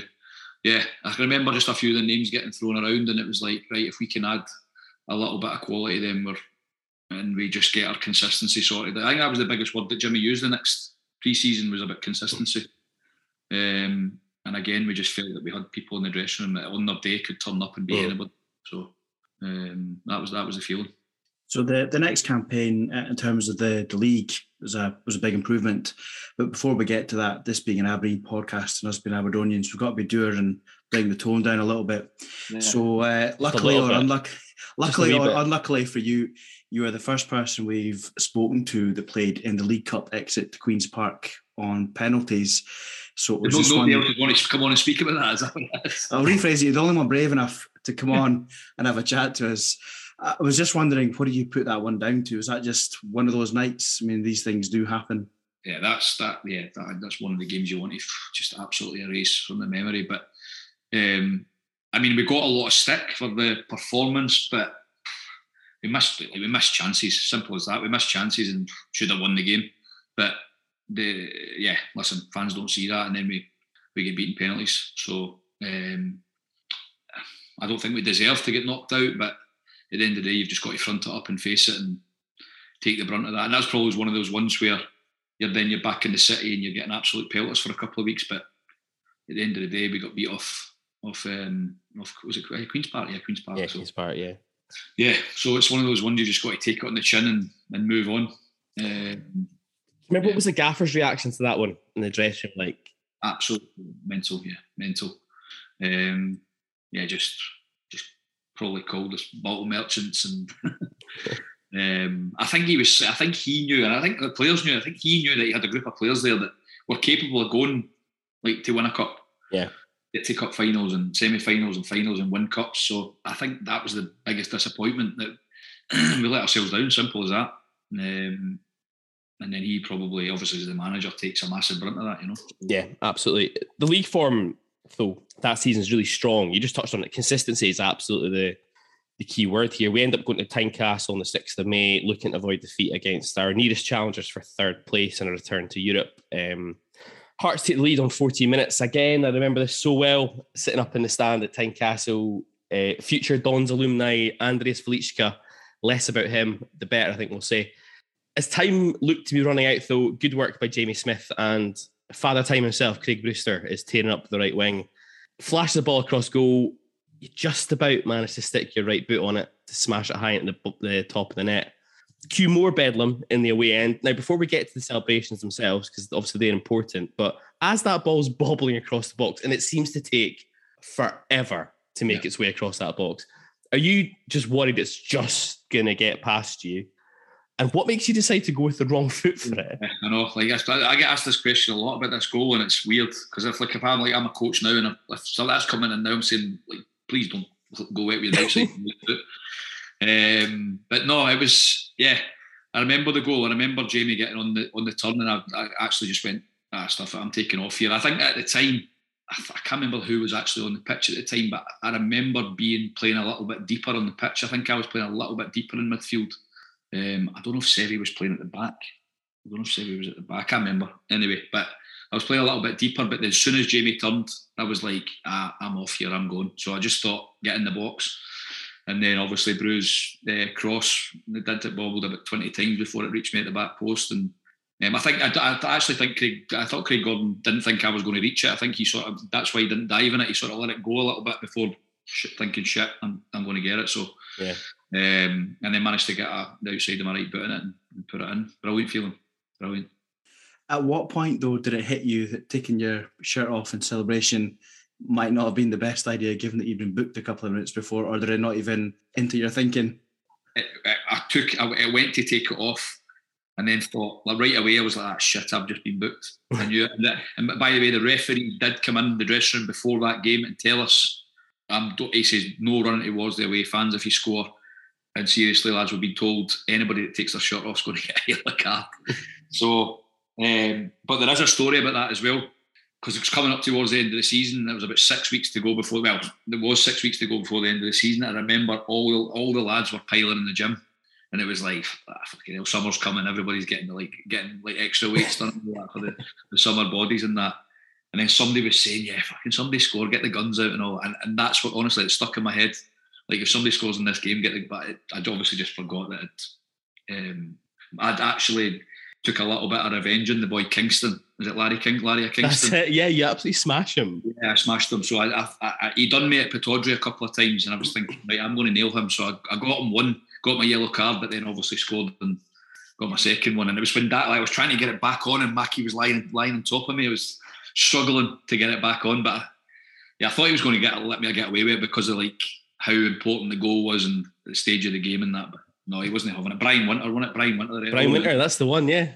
Always remember him. I, eh, for me, though, it is the comical part. Even now, watching it back, is like the moment of oh shit, and then you've got like half the team trying to like cover you up to let you try and put the ball back on.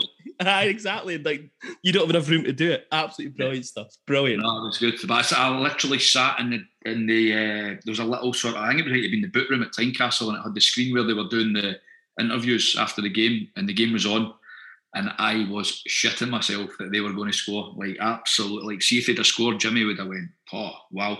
But um no, it, what was it? I think there was about three three minutes of injury time. So I, I sat in that little room just praying the lads were going to see it through. So, um, just sort of finally on that, any idea what it was with you and big goals in front of the away support for Aberdeen? Because that's quite a few that we've touched on already. Yeah, yeah, I don't know what I don't know what it was. Um, I've got a good record against Craig Gordon, um, so that was like another goal against him. So I've actually got a good record against him. Um, yeah, I don't know what it is. Yeah, Dundee United, Hearts. So there's a few. Got a good record against Kilmarnock for both Dunfermline and uh, Aberdeen as well. Scored a few against Killie, but yeah, no, listen. It, but as I say before, like that was part of the, the reason why I wanted to, to come to the club and yeah. play in big games, play against, play in front of bigger crowds, and, and and add more goals to my game. So every time I could get in that box, I tried. It was uh, it was a great last five minutes at Tynecastle, that's for sure. The, the first eighty five minutes wasn't too good, but that last five minutes was was enjoyable. Um, I can yeah. tell you that for now. Yeah. How much stick did you get off Calderwood though, Nico, and your teammates for that second booking? Yeah, I think that, I think the biggest thing was that I was I missed the game at Parkhead the week after, so yeah. I did like a one game ban, so I missed the Celtic game. Um, obviously, luckily enough, came back for the, the, the Rangers game at Pittodrie. So um, yeah, like more than that, Jimmy was just like like fucking like idiot, fucking idiot, what you doing, sort of thing. But it was mainly the lads. The lads were just fucking taking the piss for weeks. Um, but no, Jimmy was just said what you're doing. I think I, I think he came out in the press and actually said that the referee should have sort of taken the situation into yeah. consideration and but rules are rules, I suppose. I suppose, but no, it was worth it. so, uh, as you mentioned, that that did mean that you missed the following week's visit to Parkhead, but you were straight back in the starting lineup for the last game of the season, which was another win, uh, another big game at home to Rangers, knowing that uh, if we won, then we'd secure a, a return to Europe. So, atmosphere around Pittodrie that afternoon was superb. It was a really good team performance. Goals from Scott Severin and Steve Lovell enough to secure the win. Uh, both goals, really good goals. Yeah. I think Seve's in particular was a real moment of quality. You struck up a really good relationship with Scott uh, in the centre of the park during your time with the club. What was it about your respective games that meant your partnership was so effective? Um, yeah, I just think he we just complemented each other really. I was a little bit more for, like forward thinking as in running forward, where Scott was a little bit more like build up from the back and getting on it and sort of making like ticking things over really and getting getting us started. Um, he had a brilliant passing range, uh. So sometimes I played on the right hand side and he would he just open up from the left. He got it and he just ping one out there to the right hand side for who I was playing out there as well. Sometimes myself. Um, but no, and we got on well off the pitch as well, so that helps. I think, um, as I said, all, all the ones that I spoke about earlier and, and the rest of the lads. But yeah, me and Seve got on brilliant um, away from the pitch. Um, I think we'd been together in a couple of Scotland squads as well, like previously, so we knew each other. Um, yeah, just I thought we, I thought our both our games like just were probably a little bit different, which complemented the the two of us playing uh, in midfield along, alongside each other. Um, yeah, I've got a, I've got a brilliant story about Sevi. Brilliant story. I'll take what I like. I'll let you do this, haven't we? Surely. Yeah, yeah, absolutely. Go for it.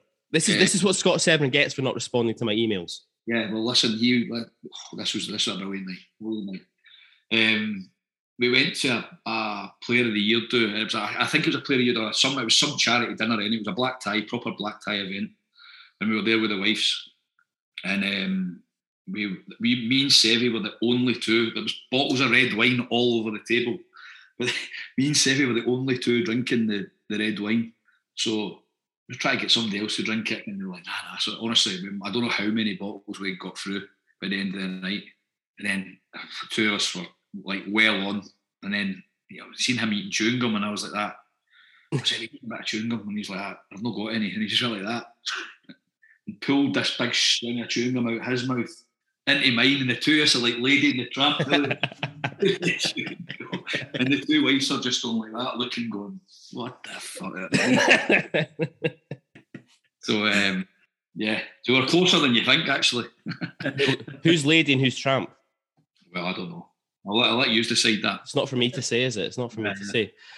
Um, no, I I like a, a brilliant guy. I got on brilliant with Sevy. So, so it's actually somebody that when I left Aberdeen, I, I kept in regular contact, but recently, so, uh, so, not so much recently. So I need to try and get back in touch with him again. Well, you should do that and you can put in a good word for us. as Oh my well. God. Man, there we go. That's it. Um, watching that go back, I watched the go back again just a, a couple of days ago, actually, just when I was going back through kind of research for tonight. And um, the celebrations, you're, uh, for Sevy's goal in particular, you're one of the guys who are really, really giving it big licks, really rallying the crowd up. And um, we touched on this earlier on, but I kind of want to bring it up again because I feel it's kind of pertinent now, given some recent things that have happened at, at, at Aberdeen. Um, so obviously, you're, you're a boyhood Rangers fan. Uh, Could Rangers win the league that day? I can't remember. Could they have, if Um, the results had gone a certain way? Uh, no, I think that was, was that the season after? season after Celtic were at Tannadice and we beat them at Ibrox on it. Anyway, you know, Yeah, sorry, Audrey again. Sorry. Aye. Anyway, though, I mean, that goal goes in. You're celebrating that like you're an Aberdeen fan through and through. As a professional player, and this is something I, I kind of really want to just elaborate on a little bit further. When you when you step across the touchline, all allegiances you've got about who you might have had or may have once supported or whatever, they all go out the window, don't they? You just want to win at all costs, no matter Yeah, I what. think I think so. I've never been one of those ones that like would score against a uh, like a like a previous team and not celebrate. I don't think I don't I don't think I would do that. Um, like I remember a goal at East End Park where I so I actually crossed it for Craw for like a goal for Aberdeen, and I was running full pelt towards the Dunfermline fans and just got there. But as I've crossed it, my momentum's taking me over the advertising boards nearly into the stand behind the goal. Cross scored, and I'm standing in front of them like with my arms up in the air. so I'm like, then like shit, they turn away. But like I would never, I would never not like celebrate a goal that whoever was playing with. No chance. Yeah. No chance. Even if it was me, like even if it was me that scored it, I would, I'd still celebrate. Yeah, absolutely. If you do that now, though, you'll get probably sent to the stand by Bobby Madden if you get too close to the. Uh... Speaking He's of coming, which, he's coming down here. Bobby's coming down here now, didn't he? I was just waiting to say. I just realised he's he's League One, League Two next season, isn't Yeah, he? he is. So yeah, maybe see Bobby. Yeah. We'll come That'd on. be To, interesting. yeah, we'll come on to Fleetwood in a minute or two. Um, that 2 0 win, though, sees us finish the season third spot. We get qualification to the UEFA Cup for next season. Presumably, that was a enjoyable evening of celebrations around Aberdeen. Yeah, that yeah, that was that was a mad night as well. Yeah, I was actually had friends up for, for Glasgow, and then actually went out for a. I'm sure I went for dinner first. Um, so we had a few beers after the game. Then I went out with my friends, but then quickly met up with the lads. I just had, I just had the wee man? Yeah, I think I just had Noah. Um, the wife wasn't feeling great, so she went home. so um, we ended up in Seoul Casino, the lads, yeah. Um, all of us, yeah, the whole group. Um, and I think well, it was it was early Sunday morning before it, like it was light anyway. It's like uh, yeah, I think about half six Sunday morning. I made it home to Westhill. So it was um it was a really good night. We were just sitting sitting at the casino table, just chat like champagne. It was brilliant. It was a it was a brilliant night. so that wraps up a fairly shambolic episode of the ABZ Football Podcast. Thanks for joining us. Please remember to like, subscribe, follow, or whatever on your podcast player of choice. If you enjoyed that particular brand of nonsense, join us next week for episode 57, where we'll fucking hell. How have we got to 57 of this? How? Bearing in mind, it's also not just 57 with all the Oh, I know, with all the minis.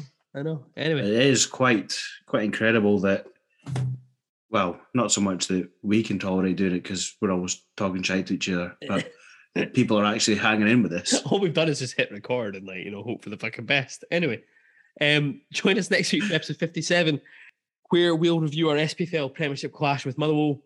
Before fucking hell, if you enjoyed nonsense, wait to see what's coming next week. Before we turn our attention to our first trip to Perth this campaign, in the company of the Dogger Saints, Yep, they're back. and we'll bring you part two of our chat with Barry Nicholson if timing allows, the last time we spoke to the Saints boys, that went a long time, and who knows how that'll go because we've got shit to talk about. So, anyway, there we go. We look forward to seeing you then. Stand free.